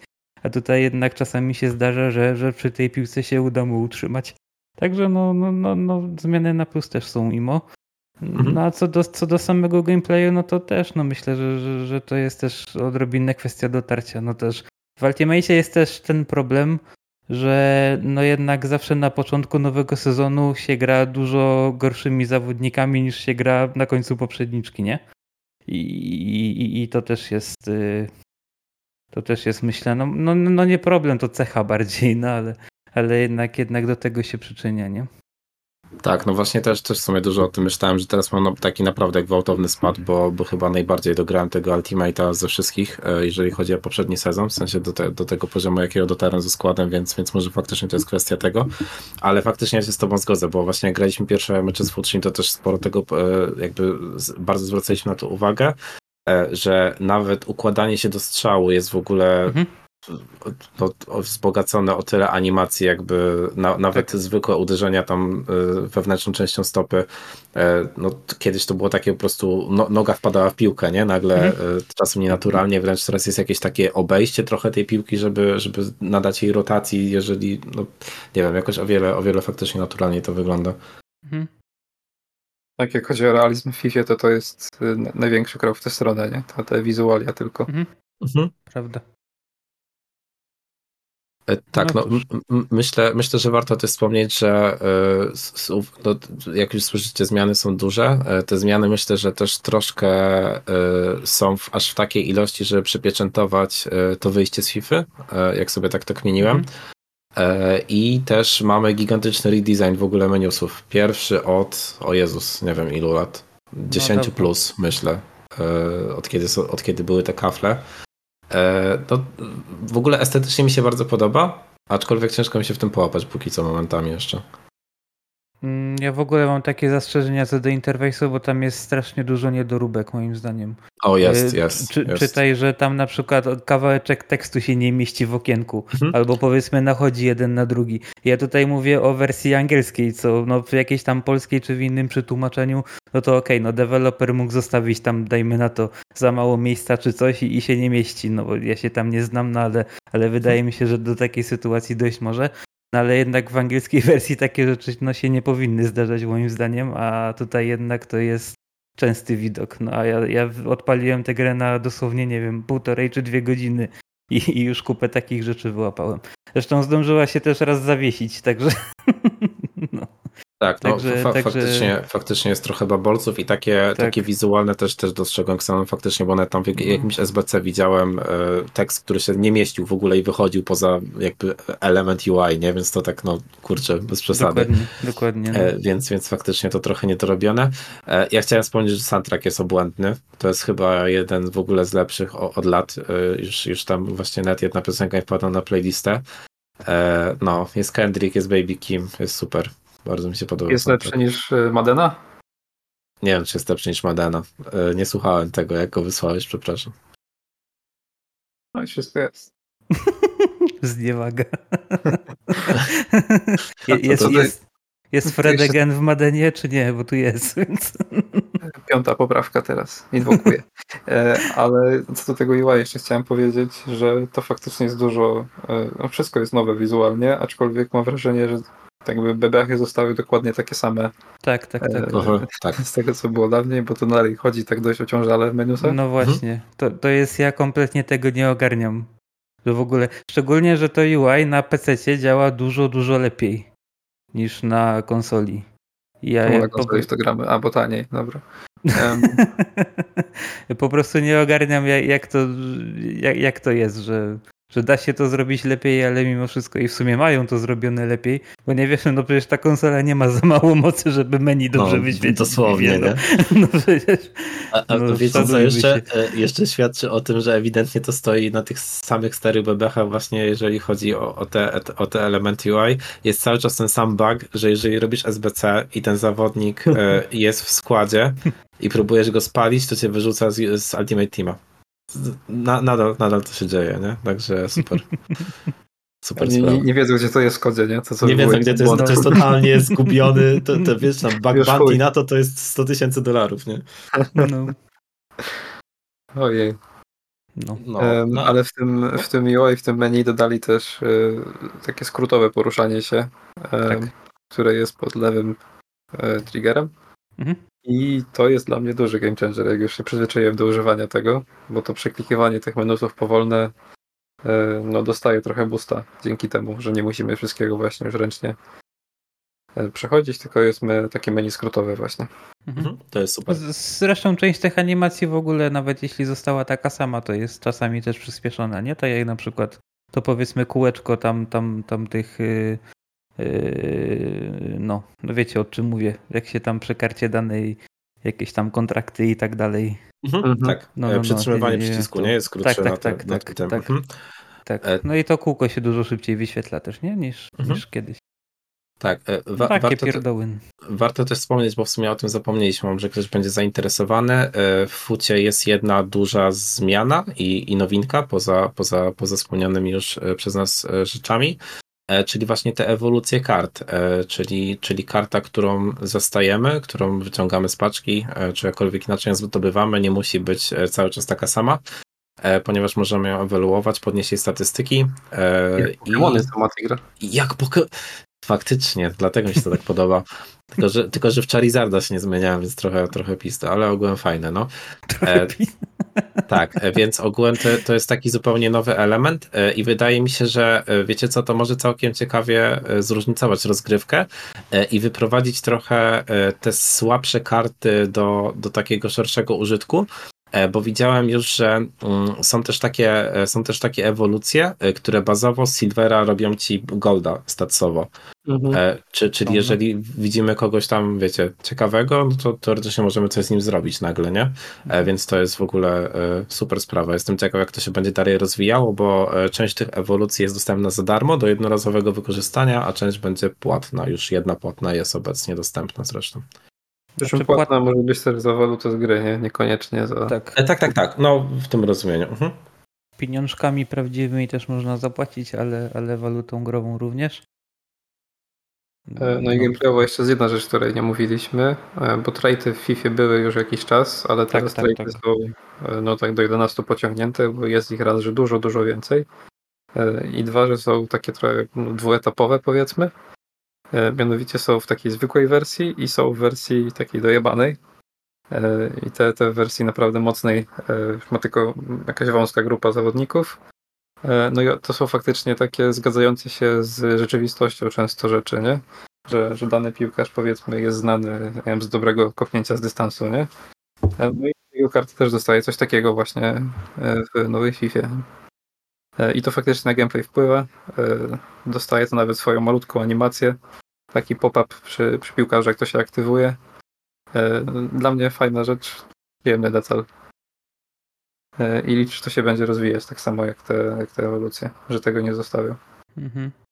Właśnie niestety tak. EA ma ten problem, że czasami jakiś feature teoretycznie na papierze fajny wprowadzi, ale on jest w takiej wersji, powiedzmy, bazowej i nic potem już z tym nie robi i wszyscy to mają gdzieś już potem, także miejmy nadzieję, że no przynajmniej z tymi ewolucjami i tymi playstylami tak nie będzie, bo to faktycznie fajnie wygląda na papierze. No właśnie, ja miałem wrażenie, że co w FUSie było wprowadzane coś nowego, tak jak były hypowane te momenty, czy jakieś takie inne elementy tego trybu poza rdzeniem, to właśnie też tak trochę kończyło, więc no faktycznie oby tego nie porzucili, oby to był rozwijany motyw, nie? Bo faktycznie te traity robią na tyle dużą różnicę jakby już w samym gameplayu, że no to teraz może być jakiś aspekt, który się rozważa przy wyborze zawodników, tak po prostu, bo a wcześniej to w ogóle na te traity się nie patrzyło, to był dodatek, tak, do tego, co mamy już. No, znaczy tam jacyś hardkorowcy to patrzyli, nie? Tylko no to nie była informacja, która była dostępna bezpośrednio w grze, to trzeba było szukać na jakichś tam stronach typu Footbin, które tam są dosłownie bazą danych wszystkich kart, które są w grze, z dużo dokładniejszymi opisami niż w samej grze. Nie, te były w grze, tylko były schowane za 4 przyciskami chyba na każdej karcie. Że w głównym menu były traity? No musiałeś wejść do swojego składu, w detale zawodnika i przeklikać potem. Znaczy no, ale w samym meczu, nie? Tak? Nie, w składzie. Aha, okej. No. Okej. No ale na pewno nie było to wyeksponowane i nie były jasne, nie? W sensie była nazwa i tyle. A teraz masz cały opis tego, na co to wpływa. Tak, to prawda. No i te playstyle plus te dojebane, to w ogóle są nawet na pierwszej stronie karty, nie? Wyświetlone, jeśli zawodnik ją ma, to jest ikonka. Tak. Więc to widać dosłownie wszędzie, nie? A ty, Emsa, co powiesz o nowej FIFA? Ja powiem o nowej FIFA, że nie gram. Postanowiłem sobie oszczędzić rage quitów i podbudować swoje zdrowie psychiczne, nie frustrować się, więc na razie jestem wolny w tym roku. Przepraszam, jestem złym przykładem dla ciebie, że można się cieszyć nową FIFA? Nie jesteś złym przykładem. Ja się też cieszyłem, ale jakoś tak w tym roku mnie nie ciągnęło mnie. Pewnie sobie zagram, jak wpadnie do Game Passa, wtedy jest dobry moment, żeby zacząć futa, bo są fajne karty już, więc... Jakby mój klub na żywo grał tak jak klubem Sata, to też bym się nie interesował. No. Au. Będzie dobrze, kurwa, jeszcze zobaczysz. Jeszcze nie graliśmy ze sobą. Tak. Dobrze, kończymy te tutaj niepotrzebne wtręty. Furczak oczywiście zostanie ukarany za anteną. Natomiast przechodzimy do filmów i mamy film też o długim tytule. Bo Słucham? Ja chcę, bo się jak dziecko pokryję wtedy. Dobrze, zapraszam. Futrzak, powiedz jaki film. Mamy Teenage Mutant Ninja Turtles Mutant Mayhem. Brawo. Żółwie odliczają raz. I film oglądali wszyscy poza mną. I powiem wam, że też jak dziecko się czułem, jak to oglądałem. I to mi się rzadko zdarza, aż tak jak tutaj. Tak. Totalnie też miałem to uczucie podczas tego filmu. Właśnie to było jak taki niedzielna kreskówka, nie? Tak, jak najbardziej. Ale może wytłumaczmy po kolei, że to jest animacja, ale raczej taka animacja, którą byśmy kojarzyli ze stylem komiksów dla dorosłych niż czymś dla dzieci. Przynajmniej ja do tego dobrałem tamtą kreskę. No myślę, że to jest mocno inspirowane, nie? Wiadomo czym. Wiadomo, nie? Nie. Voldemortem? No Spider-Manami ostatnimi. A tak, okej. Tak, jak najbardziej. No. Faktycznie ta animacja też mnie od początku przypominała właśnie Spider-Versy. No. Tak, ja może powiem, czemu ja się zainteresowałem w ogóle tym, bo jak Futrzak rzucił, że to oglądamy, to mówię tak, bo ja chciałem w kinie w ogóle obejrzeć, bo się dowiedziałem, że tam scenarzystą jest Seth Rogen, więc mówię, ciekawe, może będzie jakiś spin na żółwiach. No i faktycznie jest. Wydaje mi się, że dobrze to wyszło. Jedyne zastrzeżenie, jakie mam do tonu tego filmu, bo właśnie no, jakby w tym kontekście się zastanawiałem, jak to połączenie wybrzmi, to mam wrażenie, że on tak za bardzo chce nas uświadomić, że on wie, czym jest popkultura. No w sumie nie pamiętam, żeby tyle nas własnych się pojawiło w jakimkolwiek filmie. Naprawdę, to było jak takie, ale wiecie o co chodzi, nie? No. Ale myślę, że w Stanach to szeroką publiką to rezonuje bardzo mocno, nie?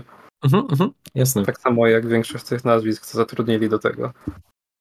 W sensie do dubbingu całości. Tak, no mamy tutaj bogaty cast, nie? Nie wiem, czy chcemy spoilować ludziom, bo dla mnie było przykładem dowiadywanie się czasem. Albo zobaczenie jakiejś mordy, czy usłyszenie.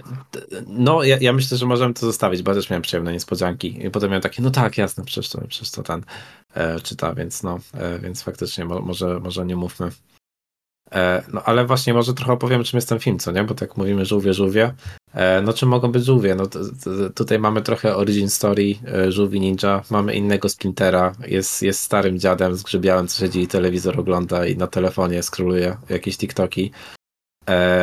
No i żółwie dostrzegają to, że jak dorosły, to fajnie by było jednak trochę do tych ludzi wyjść, ale Splinter im mówi, że nie, do ludzi nie można wychodzić.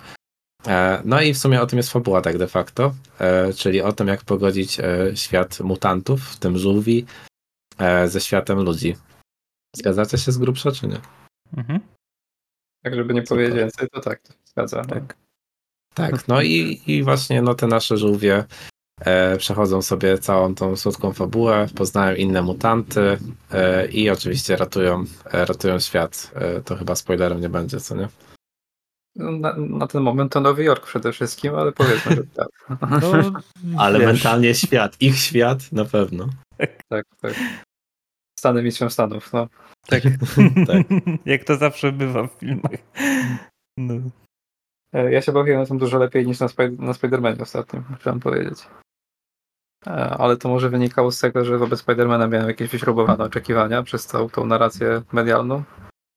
A wobec tego nie miałem żadnych oczekiwań, więc to pewnie zagrało dużą rolę w tym.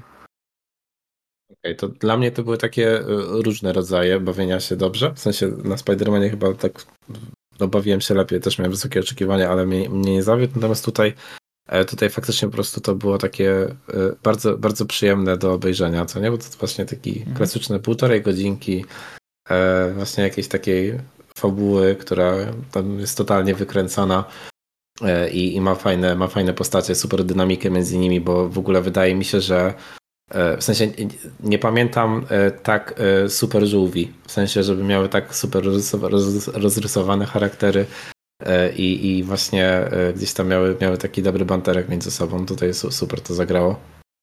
No i w końcu mają fajnego złola, a nie chłopa w masce, nie? No ale chłopa w masce też będą miały.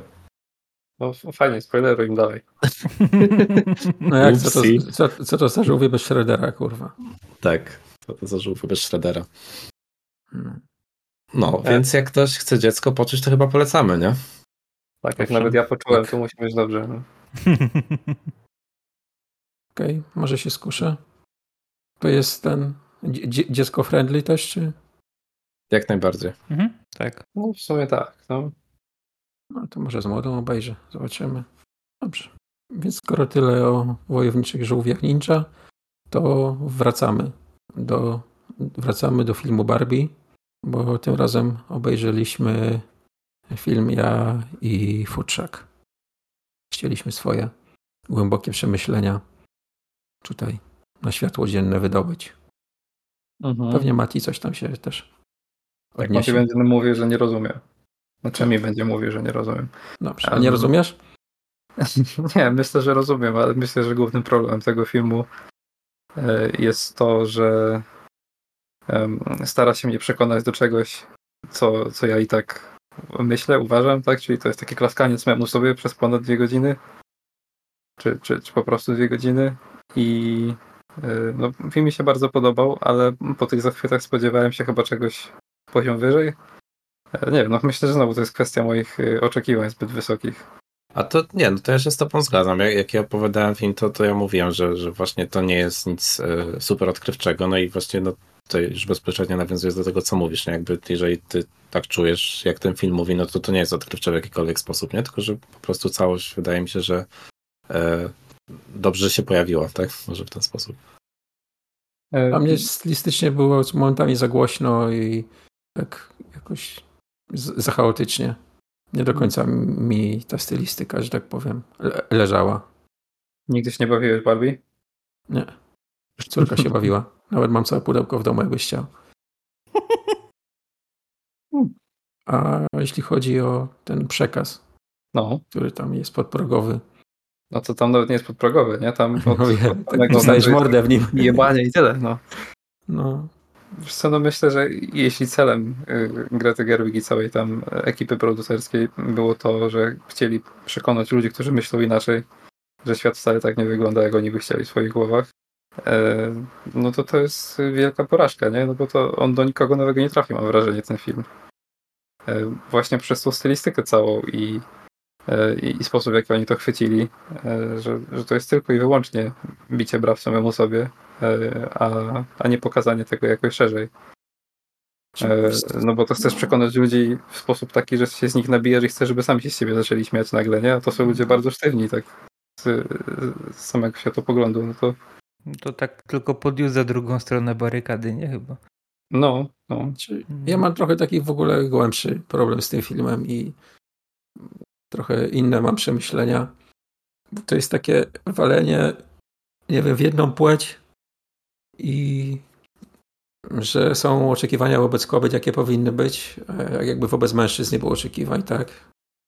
Ja przypomnę, że w Polsce 85% samobójców to są mężczyźni. Nie? I nie wiem, czy ci mężczyźni, nie wiem, ile procent tych samobójstw jest dlatego, że facet jakiś powinien być. Ale to myślę też, znaczy ja do tego odebrałem, że jest trochę pośrodkowania właśnie w filmie. No. Że to nie jest tylko to w jedną stronę, ale że ogólny balans powinien istnieć. To nie wybrzmiało tak mocno w kontekście mężczyzn, bo jest tylko wspomniane na samym końcu, nie? Mhm. Tak dosłownie ostatnie kilka linijek jest o tym. W przeciwieństwie do tam godziny 40 całego filmu, tak, który jest tylko o kobietach. I faktycznie może to mogło być mocniej poruszone, ale znowu jak było mocniej poruszone, to myślę, że Greta Gerwig by zbierała baty od swojej strony w cudzysłowie mediów przez większość czasu jeszcze. No właśnie to ja mam problem z tym, bo dla mnie, nie wiem, tolerancja to jest wtedy i kiedy w ogóle takich rzeczy jak czyjaś płeć, kolor skóry, wyznanie, nie wiem, kolor włosów i inne nie bierzemy pod uwagę, nie? I to jest wtedy, wiesz, jakiś taki wyznacznik tolerancji dla mnie.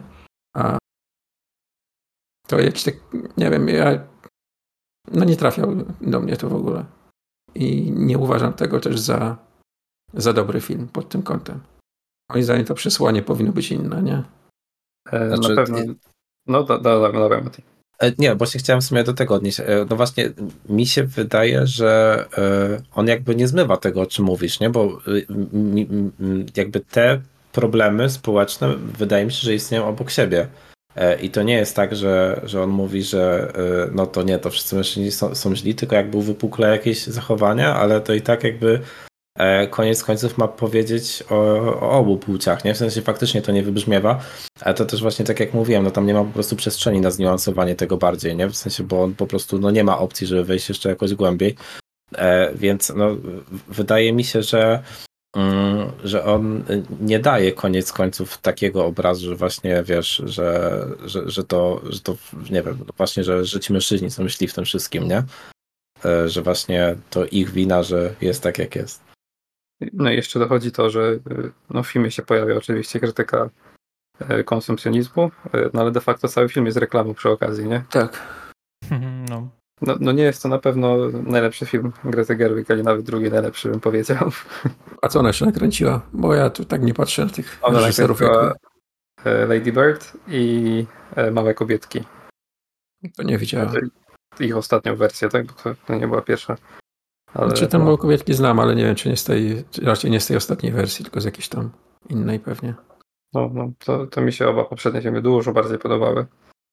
Przy mnie mówię, że Barbie była zła dla mnie, ale no spory rozjazd z tym, co oczekiwałem, co dostałem. No. Znaczy ja nie miałem jakichś tam oczekiwań większych, więc no. Zawiedziony też nie byłem super, ale nie, do mnie to tak nie do końca trafiło też. Ale jestem zdziwiony, jak duży sukces komercyjny to odnosi. Czy nadal dosłownie wszyscy ci ludzie, co za to płacą, idą do kina, to nie mają świadomości, na co idą? Czy myślę, że tak. Tak było zainteresowanie tematem? Nie, myślę, że to wystarczyło Barbie, nie? Bo jednak dalej jest jakaś marka, wiesz, co sprzedaje takie rzeczy. Tak, znowu jakaś ironia z tą krytyką konsumpcji i sprzedaniem tego w taki sposób. Plus dobry marketing, tak, i to zgranie z tym, i z Oppenheimerem też, i ten Barbieheimer, i to całe wszystko, co poszło, to wiesz, to napędziło ludzi, nie? No rodziców z dzieciakami było mnóstwo w kinach, nie? Więc no samo to... Znaczy ja szczerze mówiąc, oglądałem to potem z młodą, drugi raz młoda była w kinie pierwszy raz, ale nie wiedziałem, co ma jej powiedzieć po tym filmie. Tak naprawdę. No. Myślę, że znaczy zależy od wieku oczywiście, nie? I tam stopnia dojrzałości, ale to będzie mocny taki pierdolec wielki z tego filmu. Jeśli w ogóle utrzyma uwagę tak długo, żeby do końca dotrzeć, nie? To jest też, myślę, duża rzecz. Bo tam pierwsze 40 minut spokojnie można by skrócić mocno i dalej zostawić tą samą wiadomość. No, też.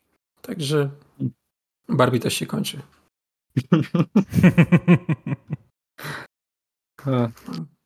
A zresztą myślę, że kto miał to obejrzeć, to obejrzał pewnie, nie? No. Macie to, co my myślimy o Barbie. To czekamy teraz, aż łaskawie Oppenheimer trafi na domowe kina. Okej. No też właśnie czekam. Na to bardziej czekam. Jakoś tak powiem. No, zdecydowanie. No, więc. Ale że nie ma Oppenheimera, to przechodzimy do seriali i prawie, że Food Shack Cast jest, chociaż nie całkiem.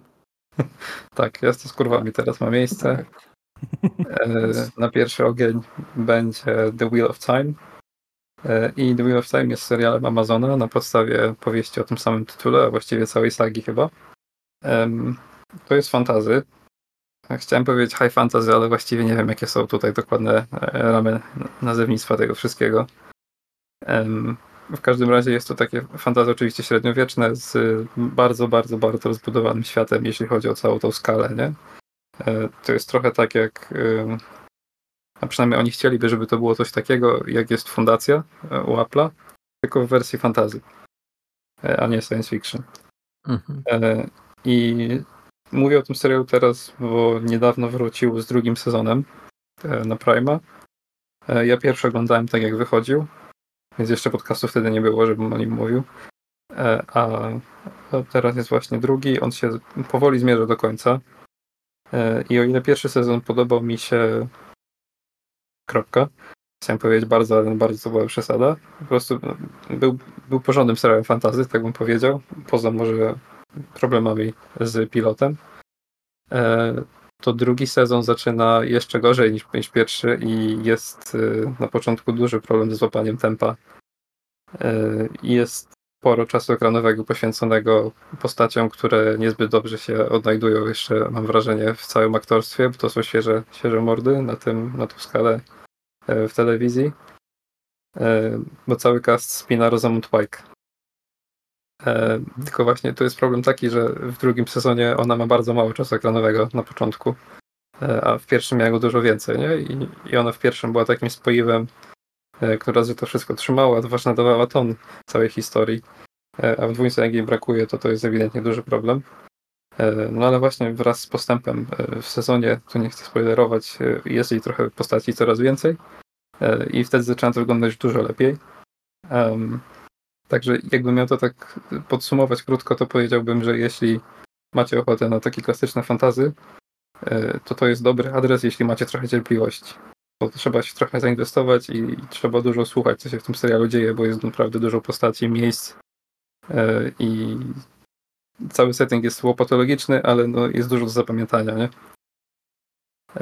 I jest, poza pilotem, jest naprawdę całkiem dopieszczony też wizualnie, więc ogólnie polecam, ale z zastrzeżeniami pewnymi. Okay. Chciałem sobie spytać, Jamsa, czy ty czytałeś The Wheel of Time? Próbowałem, ale odpadłem w połowie pierwszego tomu gdzieś, bo to było tak generyczne i tak nudne i tak przewidywalne, że nie dałem rady tego czytać. Okej. Ja w sumie nie wiem, jak dużo jest spójności, nie? Z tekstem źródłowym, bo tego nie, w sensie scenariusza, nie pisze sam Sanderson, który pisał powieści, tylko jest adaptowane to przez innego gościa, więc... Czy zaraz, na koło czasu to chyba Jordan pisał, nie Sanderson. Ale oni razem pisali, nie? W sensie Sanderson kontynuował chyba. A, no to może. No, a to no. Jordan zaczynał, to był jakimś tam robotniku, czy jakimś tam kurwa chłopie, czy coś tam. No, okej. Młodym pasterzu, czy coś tam, który jest tam kimś i tak dalej. Też. Nie wiem. No to wchodzi zupełnie w bardziej zaawansowanym momencie, nie? Już tam. No, to do ilu chcę tyle. Chyba że jakieś pytania jeszcze macie? Nie macie? No to przechodzimy do pewnie serialu lata może? Może serialu lata, bo mówiliśmy. No, myślę, że tak. O tym wcześniej, mianowicie to jest Winning Time, The Rise of the Lakers Dynasty i to się niestety skończyło z drugim sezonem. No właśnie, to jest największa bolączka moja tego lata chyba też. Niezrozumiała zupełnie decyzja dla mnie. Dla mnie też nie. I... Takie złe wyniki to miało? Oglądalność było słabą, czy... No, oglądalności nie wiem, nie? Mogę ci średnią ocenę w internecie przytoczyć, że obecnie jest na 8,3 na 10, także jest bardzo wysoko. Nie wiem, co trochę było. A może jakieś tematy licencyjne, co? Czy jest szansa, że oni się wystraszyli pozwów, bo tam się prawdziwy Magic i Karimem się tam zastanowili coś. Tak, oni mieli tam jakieś... No chciałbym, żeby prawdziwy Magic i prawdziwy Karim byli takimi ziomkami, jak są w tym serialu, nie? Ale ewidentnie tak nie jest. No i może to jest jakimś powodem, ale wielka szkoda, naprawdę. Bo tutaj udało mi się zagrać taki cast, gdzie każdy zupełnie żyje tą swoją postacią i zupełnie jest pochłonięty całym tym światem, nie? To jest tylko to, co widzimy na ekranie po prostu dla tych ludzi. I tak jak pierwszy sezon, on właściwie obejmował 1 rok z historii Lakersów i tam dodatek, powiedzmy, jakiś tam był wakacyjny. Tak drugi sezon to już mamy rozciągnięcie tej historii na 4 sezony koszykarskie, czy 3. No to już takie skoncentrowane było bardziej. No i tutaj jest tak skakanie od eventu do eventu, nie? Tudzież od czegoś dłuższego do czegoś dłuższego. Już miałem wrażenie, że jakby ich gonił czas przy kręceniu tego sezonu momentami, nie? Tak. A ostatni odcinek to w ogóle jest tyle koszykówki, co jest w ostatnim odcinku, to nie było chyba, nie wiem, w całym sezonie. No i ostatni odcinek jest tak zrobiony, że dostaliśmy deadline wczoraj, nie? Że do piątku ma być zrobione, nie? No i kręcimy. No. I dostajemy takie smutne podsumowanie całości w postaci napisów, nie? Na ekranie. Koniec. Tak, dalsze losy postaci. No, ja mam pytanie, może głupie. Czy to jest aktorskie, czy to jest takie dokumentalne? Aktorskie, to jest pełnie aktorskie serial. Okej. Ma taki vibe lat 80. i tak dalej, poprzez różnego rodzaju filtry, które są nakładane w trakcie i tak dalej, nie, ale to się naprawdę to nie gryzie i to bardzo dobrze się ogląda. To jest w ogóle bardzo dobra telewizja. Ten 6 odcinek to jest dla mnie jedna z lepszych telewizji, jakie widziałem, nie? Jeśli tak. No. Jeśli mogę powiedzieć. Bo 6 odcinek jest naprawdę świetny, nie? To, jak jest budowana dynamika w nim i w ogóle i twoimi twoimi uczuciami, że tak powiem, manipuluje w trakcie, to jest jakieś takie, wiesz, małe cudo po prostu. Tak, na Discordzie mamy Szymona, który ubolewa, że jak jest severance po polsku? No, ten serial Apple. Rozdzielenie, tak. Rozdzielenie jest fabularnie ścięte maczetą na końcu. Ja się z niego nabijam, że mu to tak przeszkadza. Tak teraz ja uczuwam chyba to samo w przypadku tego serialu. Ja właśnie miałem pytać, czy z racji tego, że to było tak, że widać, że miał być trzeci sezon i jest po prostu ucięte, nie? Tak? To ewidentnie jest potencjał, że oni mogli, nie wiem, 20 sezonów kręcić, nie? Tak. Gdyby mieli czas i pieniądze, to wiesz. Jest jeszcze dużo historii, nie? Lakersów. Tak, no jeszcze nawet bardzo takich dużo mocnych, które na ekranie wybrzmiały też, nie? I pewnie jakieś... No kurczę, sam początek przecież jest, że tak powiem, no to ja miałem wrażenie, że w tym momencie się skończy, nie? No, tak. Ten serial w ogóle.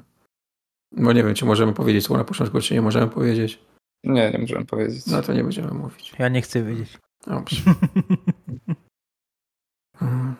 No, na samym początku jest wydarzenie z przyszłości, tak? Tak jakby, które się dzieje później, nie? I potem się tak jakby cofa akcja w czasie. Więc no, ja miałem wrażenie, że tam będzie koniec serialu, nie? No. Może miał być. No, może miał być, tak, ale no, chyba ucięło maczetą. Natomiast no, tu nie jest tak jak w Severance ucięte, no bo jednak, że tak powiem, jest oparty na tym, co się działo, więc no możesz sobie, nie wiem, w internecie sprawdzić, a jak jeśli gdzieś tam siedzisz w koszykówce czy coś, no to nawet plus minus nie musisz być wielkim fanem, ale to wiesz, co się działo, tak? I jak to wyglądało dalej, nie? Więc no. No ale jednak mimo wszystko tam, dla mnie koszykówka tam jest na drugim planie, tak? A na pierwszym planie jednak są te relacje międzyludzkie, budowanie drużyny i tak dalej. I te postacie, które tam się rozwijają i ewoluują, to jest jednak taki coś, dlaczego warto to oglądać. Nie trzeba być fanem koszykówki, naprawdę. Nawet można właściwie nie rozumieć zasad koszykówki. Nie? I tak, tak, no bo tam nie ma takich technicznych rzeczy w ogóle poruszonych, żadnych strategii, taktyk, ani... No. Wystarczy wiedzieć, że kto więcej razy trafi do kosza, ten wygrywa. No. A dwutakt trzeba umieć? Zaraz nie. Się zasuł. Fani NBA i powiedzą, że to niekoniecznie, bo mu zacznie rzucać, nie? Dobrze, niech zamkną mordy. No i Oscar to jest takie oscarować ognięcie myślę tej obsady, nie? Tu nie ma złego kastu żadnego. Zwłaszcza, że nie wiem, czy ci wszyscy aktorzy tam super profesjonalni są, ci co grają koszykarzy, nie? No bo to jednak trzeba szukali ludzi z wzrostem, nie? Też. Więc. Też, ale ten, co gra Magica jest dużo niższy, nie? Od Magica. Okej. No to dobrze porwali kamerą. Tak, tam jest dużo takiej zabawy, nie? Ale ten koleś, który gra, znaczy mówię ten koleś, Solomon Hughes gra Karima Abdul-Jabara, no to on jest na co dzień wykładowcą w uniwersytecie, nie? To jest jego, według IMDb to jest jego pierwsza rola. Kolej tutaj kradnie no, super zagrał.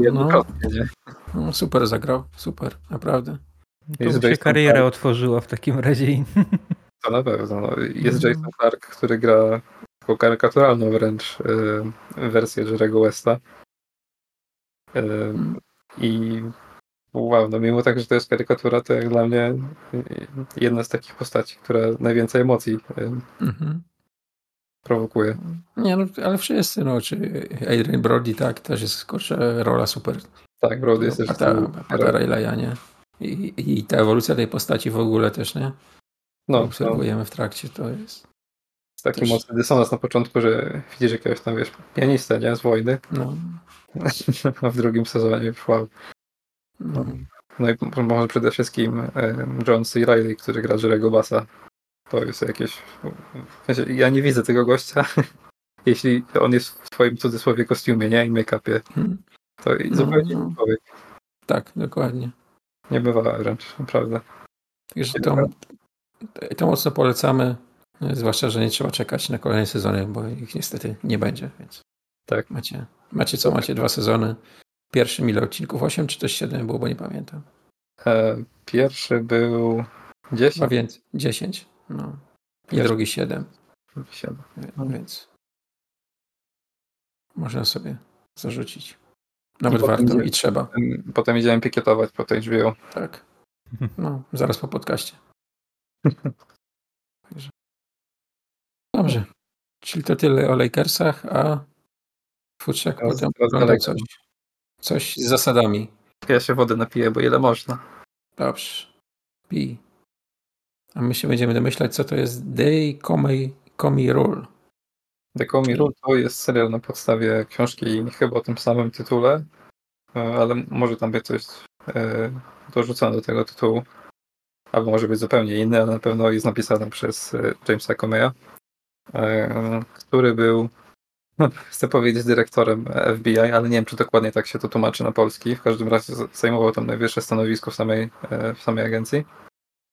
I to jest serial opowiadający historię z jego perspektywy, tego, co się działo i w FBI, i z polityką Stanów od mniej więcej wyborów tych, gdzie wygrał Trump, a gdzie ten popular vote, w sensie ilość faktycznych głosów wygrała Hillary, nie?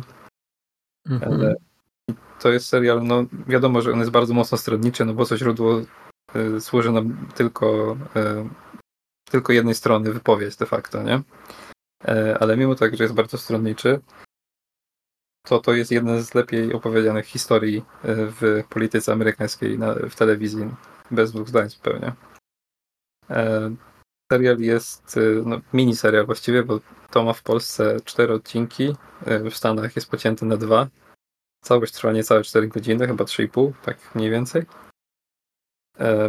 I nie spodziewałem się, że to będzie aż tak mocno wciągające. Spodziewałem się jakiegoś politycznego pitu-pitu i innych takich głupotek. A tutaj mamy bardzo dużo konkretów. Mamy trochę też nagrań faktycznie z telewizji z tamtego czasu. No i mamy też przede wszystkim może świetnie zagrane postaci, bo w roli tytułowej jest Jeff Daniels, który po świetnej roli w Newsroomie tutaj znowu wchodzi w podobny świat i się odnajduje znakomicie. A w roli Donalda Trumpa jest Brendan Gleeson. I ta rola jest momentami, no możemy powiedzieć, że bardzo karykaturalna, ale no właściwie jaki mamy punkt odniesienia, nie? No nikt z nas Trumpa nie poznał i raczej nie pozna. Co, no i kurczę, no chyba tyle. No ja serdecznie ten serial polecam. Jest w Polsce na Kanal Plus dostępny. I nawet jak się nie zna historii tych wyborów, no to serial wam ją przybliży, więc nie musicie jakoś szczególnie szukać więcej. No jestem zainteresowany, szczerze powiem, bo ja lubię takie polityczne klimaty. Może, maybe. No i kontynuacji nie będzie, nie? No bo to... Tylko z tym Kanał Plusem mi tak nie po drodze. No bardzo, ale zobaczymy. Jest to chyba w ogóle pierwszy zabieg, żebym się tak spotykał, że jest pocięty inaczej w innej wersji językowej niż w oryginale. Kojarzycie coś takiego wcześniej? Wiesz co, coś mi się kołacze po łbie, ale kurde, nie pamiętam co. Ja nie. No, nie wiem, co tu jest motywatorem tego zabiegu. Nie wiem, czy to wynika z tego, że jakby oczekiwany czas uwagi podświetnego widza u nas będzie inny, ale niższy niż w Stanach to już trochę takie bluźnierstwo było. No ale dobrze, no. Jest jak jest. Na nic to nie wpływa de facto. Ja to i tak wyglądałem jednym ciągiem. I myślę, że tak jest najlepiej to skonsumować. No jeśli nie tak, no to pół na pół pewnie będzie najlepiej. Okay. Dobra. Co jest dalej? Przechodzimy dalej. The Morning Show. Chyba nie mówiłem, chociaż może na początku podcastu się zdarzyło. Nie wiem, już nie pamiętam, co było na początku. W każdym razie The Morning Show jest serialem Apple'a. I to jest, chcę powiedzieć, pierwszy, na pewno jeden z pierwszych seriali, na który był na start platformy. Razem z C bodajże wtedy. I to jest serial, który opowiada nam o życiu ludzi pracujących w stacji telewizyjnej, takiej telewizji codziennej, powiedzmy, nie? Że mamy tam jakieś newsy, mamy jakieś pierdoły, inne takie live reality, no taki Dzień Dobry TVN, powiedzmy, tudzież Inne Pytania na Śniadanie, nie? Tylko w wersji amerykańskiej. Tyle, że oczywiście dostajemy jakiś tam czas ekranowy właściwej telewizji, powiedzmy, ale jest też bardzo dużo samego zaplecza, no i życia prywatnego tych wszystkich postaci. No i pierwszy sezon był dla Apple'a bardzo dużym sukcesem. To jest serial, który w pewnej mierze na pewno nakręcał im w ogóle całą platformę. W drugim sezonie troszkę... Myślę, że no, oni uderzyli bardzo mocno w jeden motyw i ten motyw już trochę się sam siebie zjadał. Zwłaszcza pod koniec. I teraz wróciło to z trzecim sezonem. Są dosłownie bodajże 3 odcinki na ten moment, już dzisiaj. I tutaj jest jeszcze mocniejszy zabieg tego, co było w drugim sezonie. Mianowicie serial inspiruje się mocno wydarzeniami z teraz, nie? W sensie, no my mieliśmy COVID, no w serialu też się w drugim sezonie w końcu pojawił. Są jakieś głośne wydarzenia u nas na żywo, no to one też w jakiś sposób są adaptowane na wydarzenia w serialu. Tylko tutaj w trzecim sezonie nabiera to takiego tempa, że już trochę co odcinek, przynajmniej na początku, jesteśmy tak bombardowani jednym tematem, który jest mocno klikalny w mediach, potem jest drugi. I zakładam, że zaraz będzie trzeci i czwarty, nie? I narzucenie takiego tempa trochę mniejsza tym wydarzeniom w życiach prywatnych tych postaci, przez co to się dla mnie troszkę rozmywa i traci to jakąkolwiek mocniejszą wiadomość, powiedzmy. No i ten trzeci sezon to już tak, no na razie oglądam jeszcze, bo moją uwagę mają przez to, że te postaci już są dla mnie znajome, nie? Ale czy nie będzie tak, że przestanę w połowie, to no, czas pokaże tylko. Ale pierwszy sezon i no, ponad połowa drugiego to jak najbardziej warto zobaczyć. Tu jest też sporo znanych nazwisk po roli głównych Jennifer Aniston razem z Reese Witherspoon. No i poza tym przez dużą część serialu na ekranie jest też Steve Carell, więc... Dobrze. No trochę zniechęciło w sumie. No, ja oglądałem pierwszy sezon i bardzo mi się podobał. Tak, drugi był już dostępny, ale się nie zabrałem od razu za niego. No, a potem też naczytałem się, że jednak jest dużo słabszy niż pierwszy i jakoś mi tak przeszła ochota. I do tej pory go nie obejrzałem, także nie wiem, no, czy to zrobię w takim razie, czy warto. No, nie trzeba niestety. Szkoda.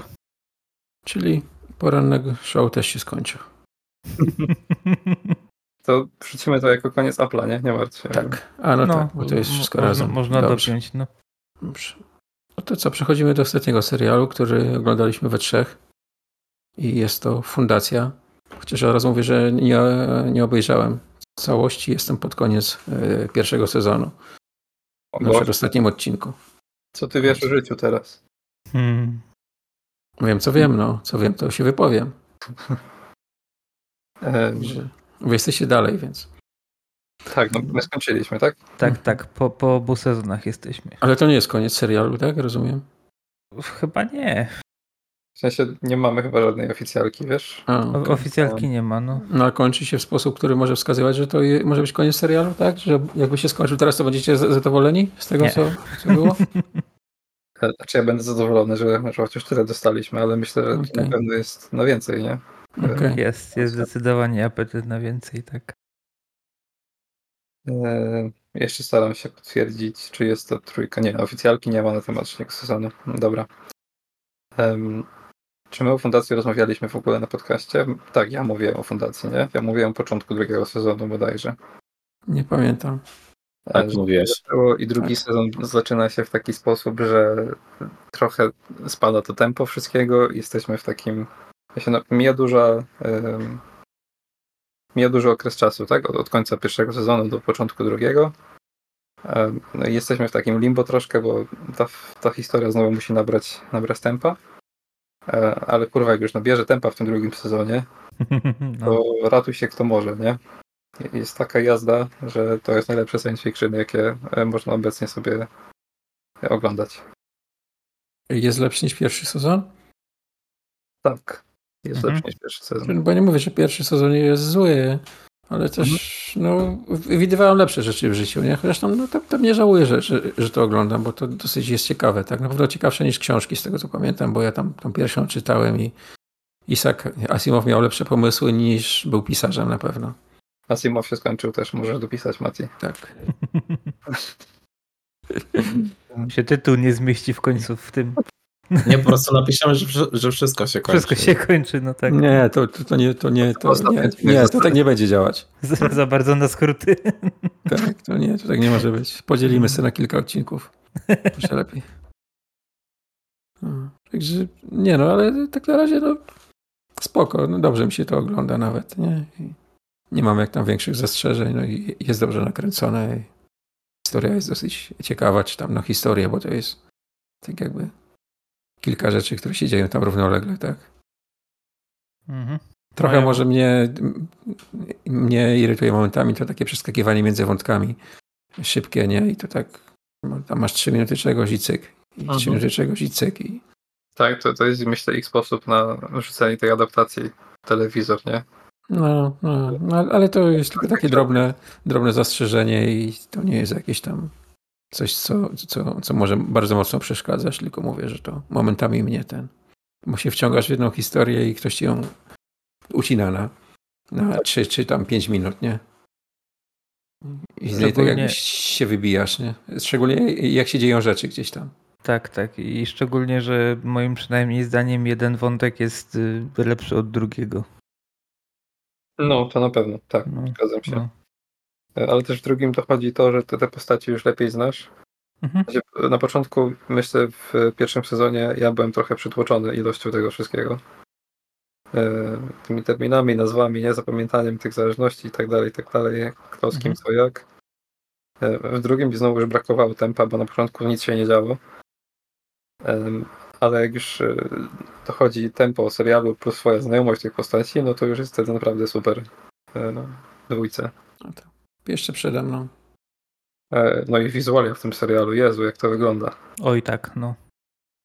To prawda, szczególnie ten drugi sezon. Ja oglądałem też jeden po drugim, także mam takie porównanie.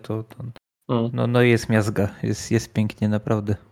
Widać, budżety tam ogromne już są w tym Apple na te seriale. Już widać, że chyba po kule w to wchodzą.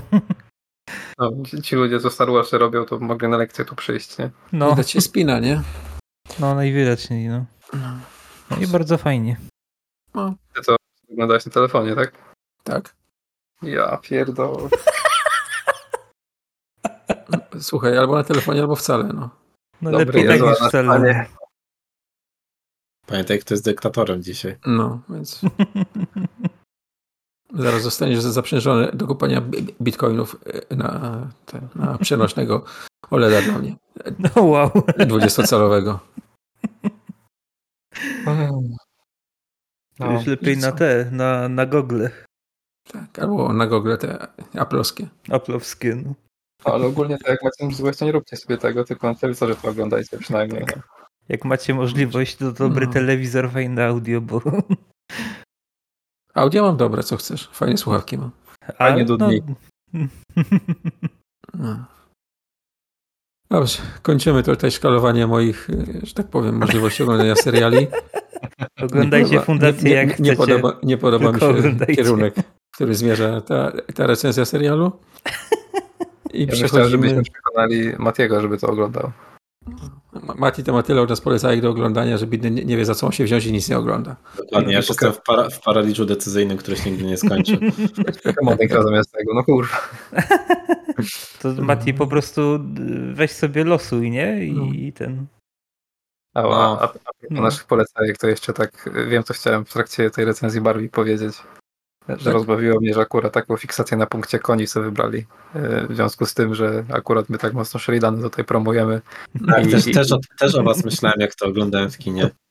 I jak mocno oni skręcony w konie, nie? Tak za każdym razem, jak tam było coś z koniem, to tylko o tym myślałem. Okej.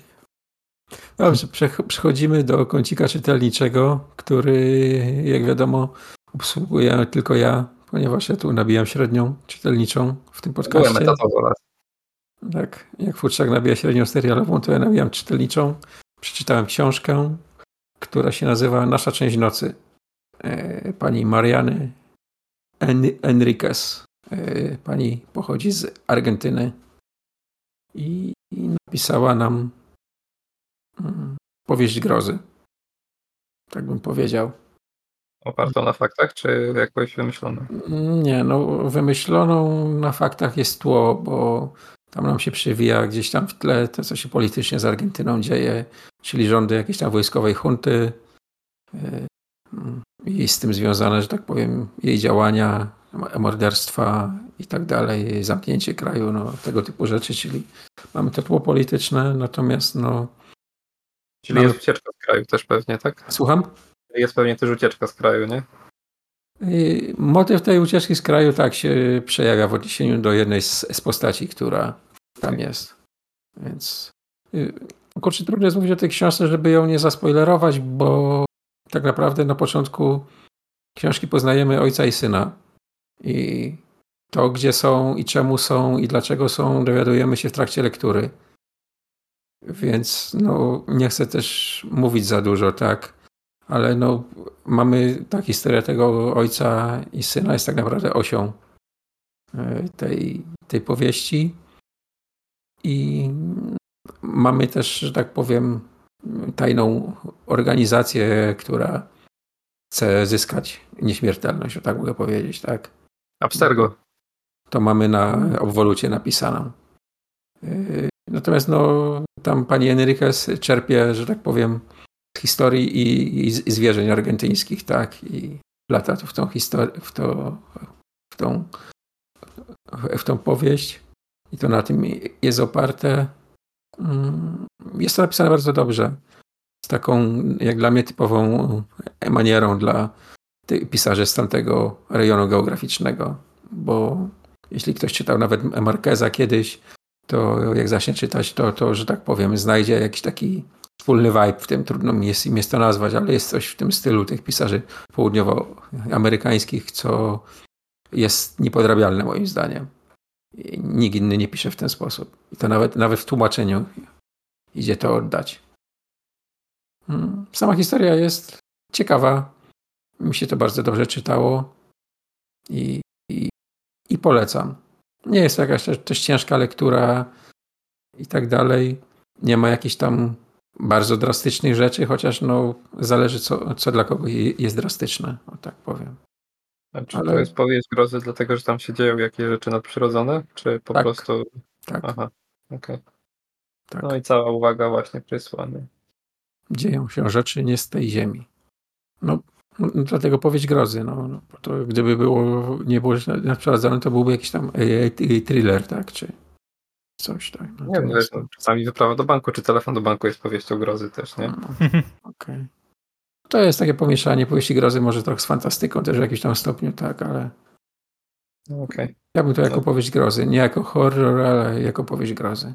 Ale naprawdę bardzo dobrze napisane postacie są też ciekawe i to tło polityczne, społeczne też jest dosyć dobrze nakreślone, więc no, nie jest to jakieś tam funkcjonowanie w próżni, tylko taka powieść dosyć szeroka i totalna, bym powiedział. Okej, no jak powiedziałeś, że argentyńska hunta, to ja już moją uwagę miałeś, ale jak powiedziałeś... Znaczy, was, wiesz, no, to nie jest na pierwszym planie też, tak? I nie jest to tak jakoś, wiesz... To jest jednak tło, nie? Ta uwaga jest bardziej skupiona na historii, na bohaterach, natomiast no, w tym tle gdzieś tam się te wydarzenia, które się dzieją, się przewijają, nie? Okej. Ja no, mówię, no jeszcze raz bardzo polecam. Czyta się dosyć szybko i naprawdę kawał dobrej literatury. Jeśli nie macie dalszych pytań, to co? To już koniec chyba na dzisiaj. Nie ma już nic. Nie ma nic? Wszyscy są? Czy ktoś już odpadł? Na początku było światło, a teraz już nie ma nic. A teraz będzie ciemność, więc drodzy słuchacze, dziękujemy, że dotrwaliście z nami do tego momentu. Tradycyjnie zapraszamy na naszego Discorda i żegnamy się. Do widzenia. Bye. Do widzenia.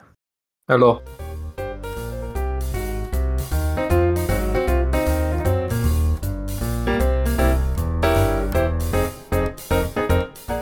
Żyjesz, Mati?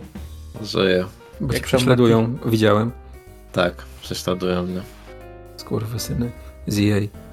To nie EA, to... Ewa Pajor. Ewa Pajor. No. To jest typ od gameplayu, ja ci mówię, kurwa. No. Swoją żonę tam dał. Ewa Pajor robi gameplay w tym... Chciałem powiedzieć w FIFA, to nie jest FIFA. Co to jest w ogóle Ewa Pajor, kurwa? Piłkarka. Jeszcze Polska w dodatku. 87 overalla. Jak już to Wolfsburg, ale... Tak, też ładnie. Pewnie Passatem jeździ. Pewnie tak, znaczy. Arteonem do kościoła w niedzielę. Pierwszy filmik. Ewa Pajor niszczy rywali. Aha, no to zajebiście. Zobaczymy, tam nie ma mojej mordy gdzieś.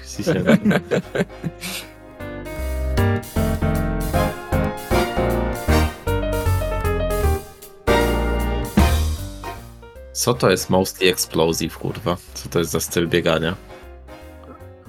Przeważnie eksplodujący, no. Okej, no to zajebiście.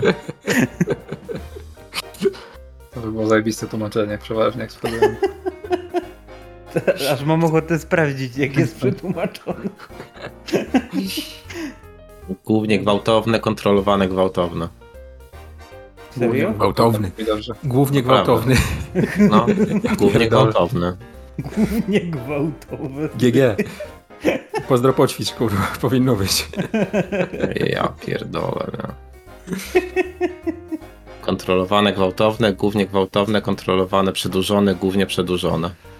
Ja. Przedłużony to jest lęk chyba, tak. No. Jak w to można grać po polsku bez żenady? Powiedzcie mi, kurwa, bo ja nie rozumiem. Nie da się. Pewnie Borys Szyc to wymyślał. Przedłużony, kurwa. Przedłużony Borys Szyc.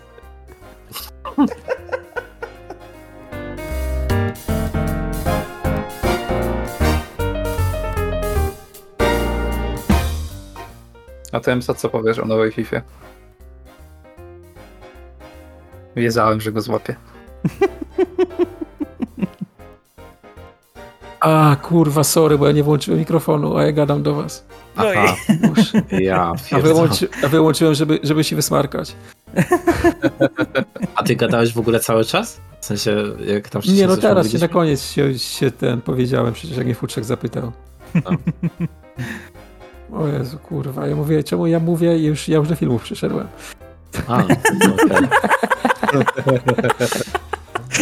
No to pogadane, nie? No, kurwa. Ten mikrofon niby nie łapie smarkania, ale mówię, dobra, kurwa, nie będę ryzykował, nie? Że wy tam gadacie, ja się, kurwa, wetnę z tym strupieniem. Mbappé smark. Ojku.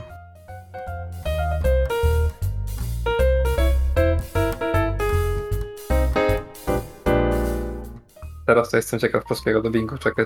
Szukamy, gdzie jest Borys. Borys Szyc jako Donatello.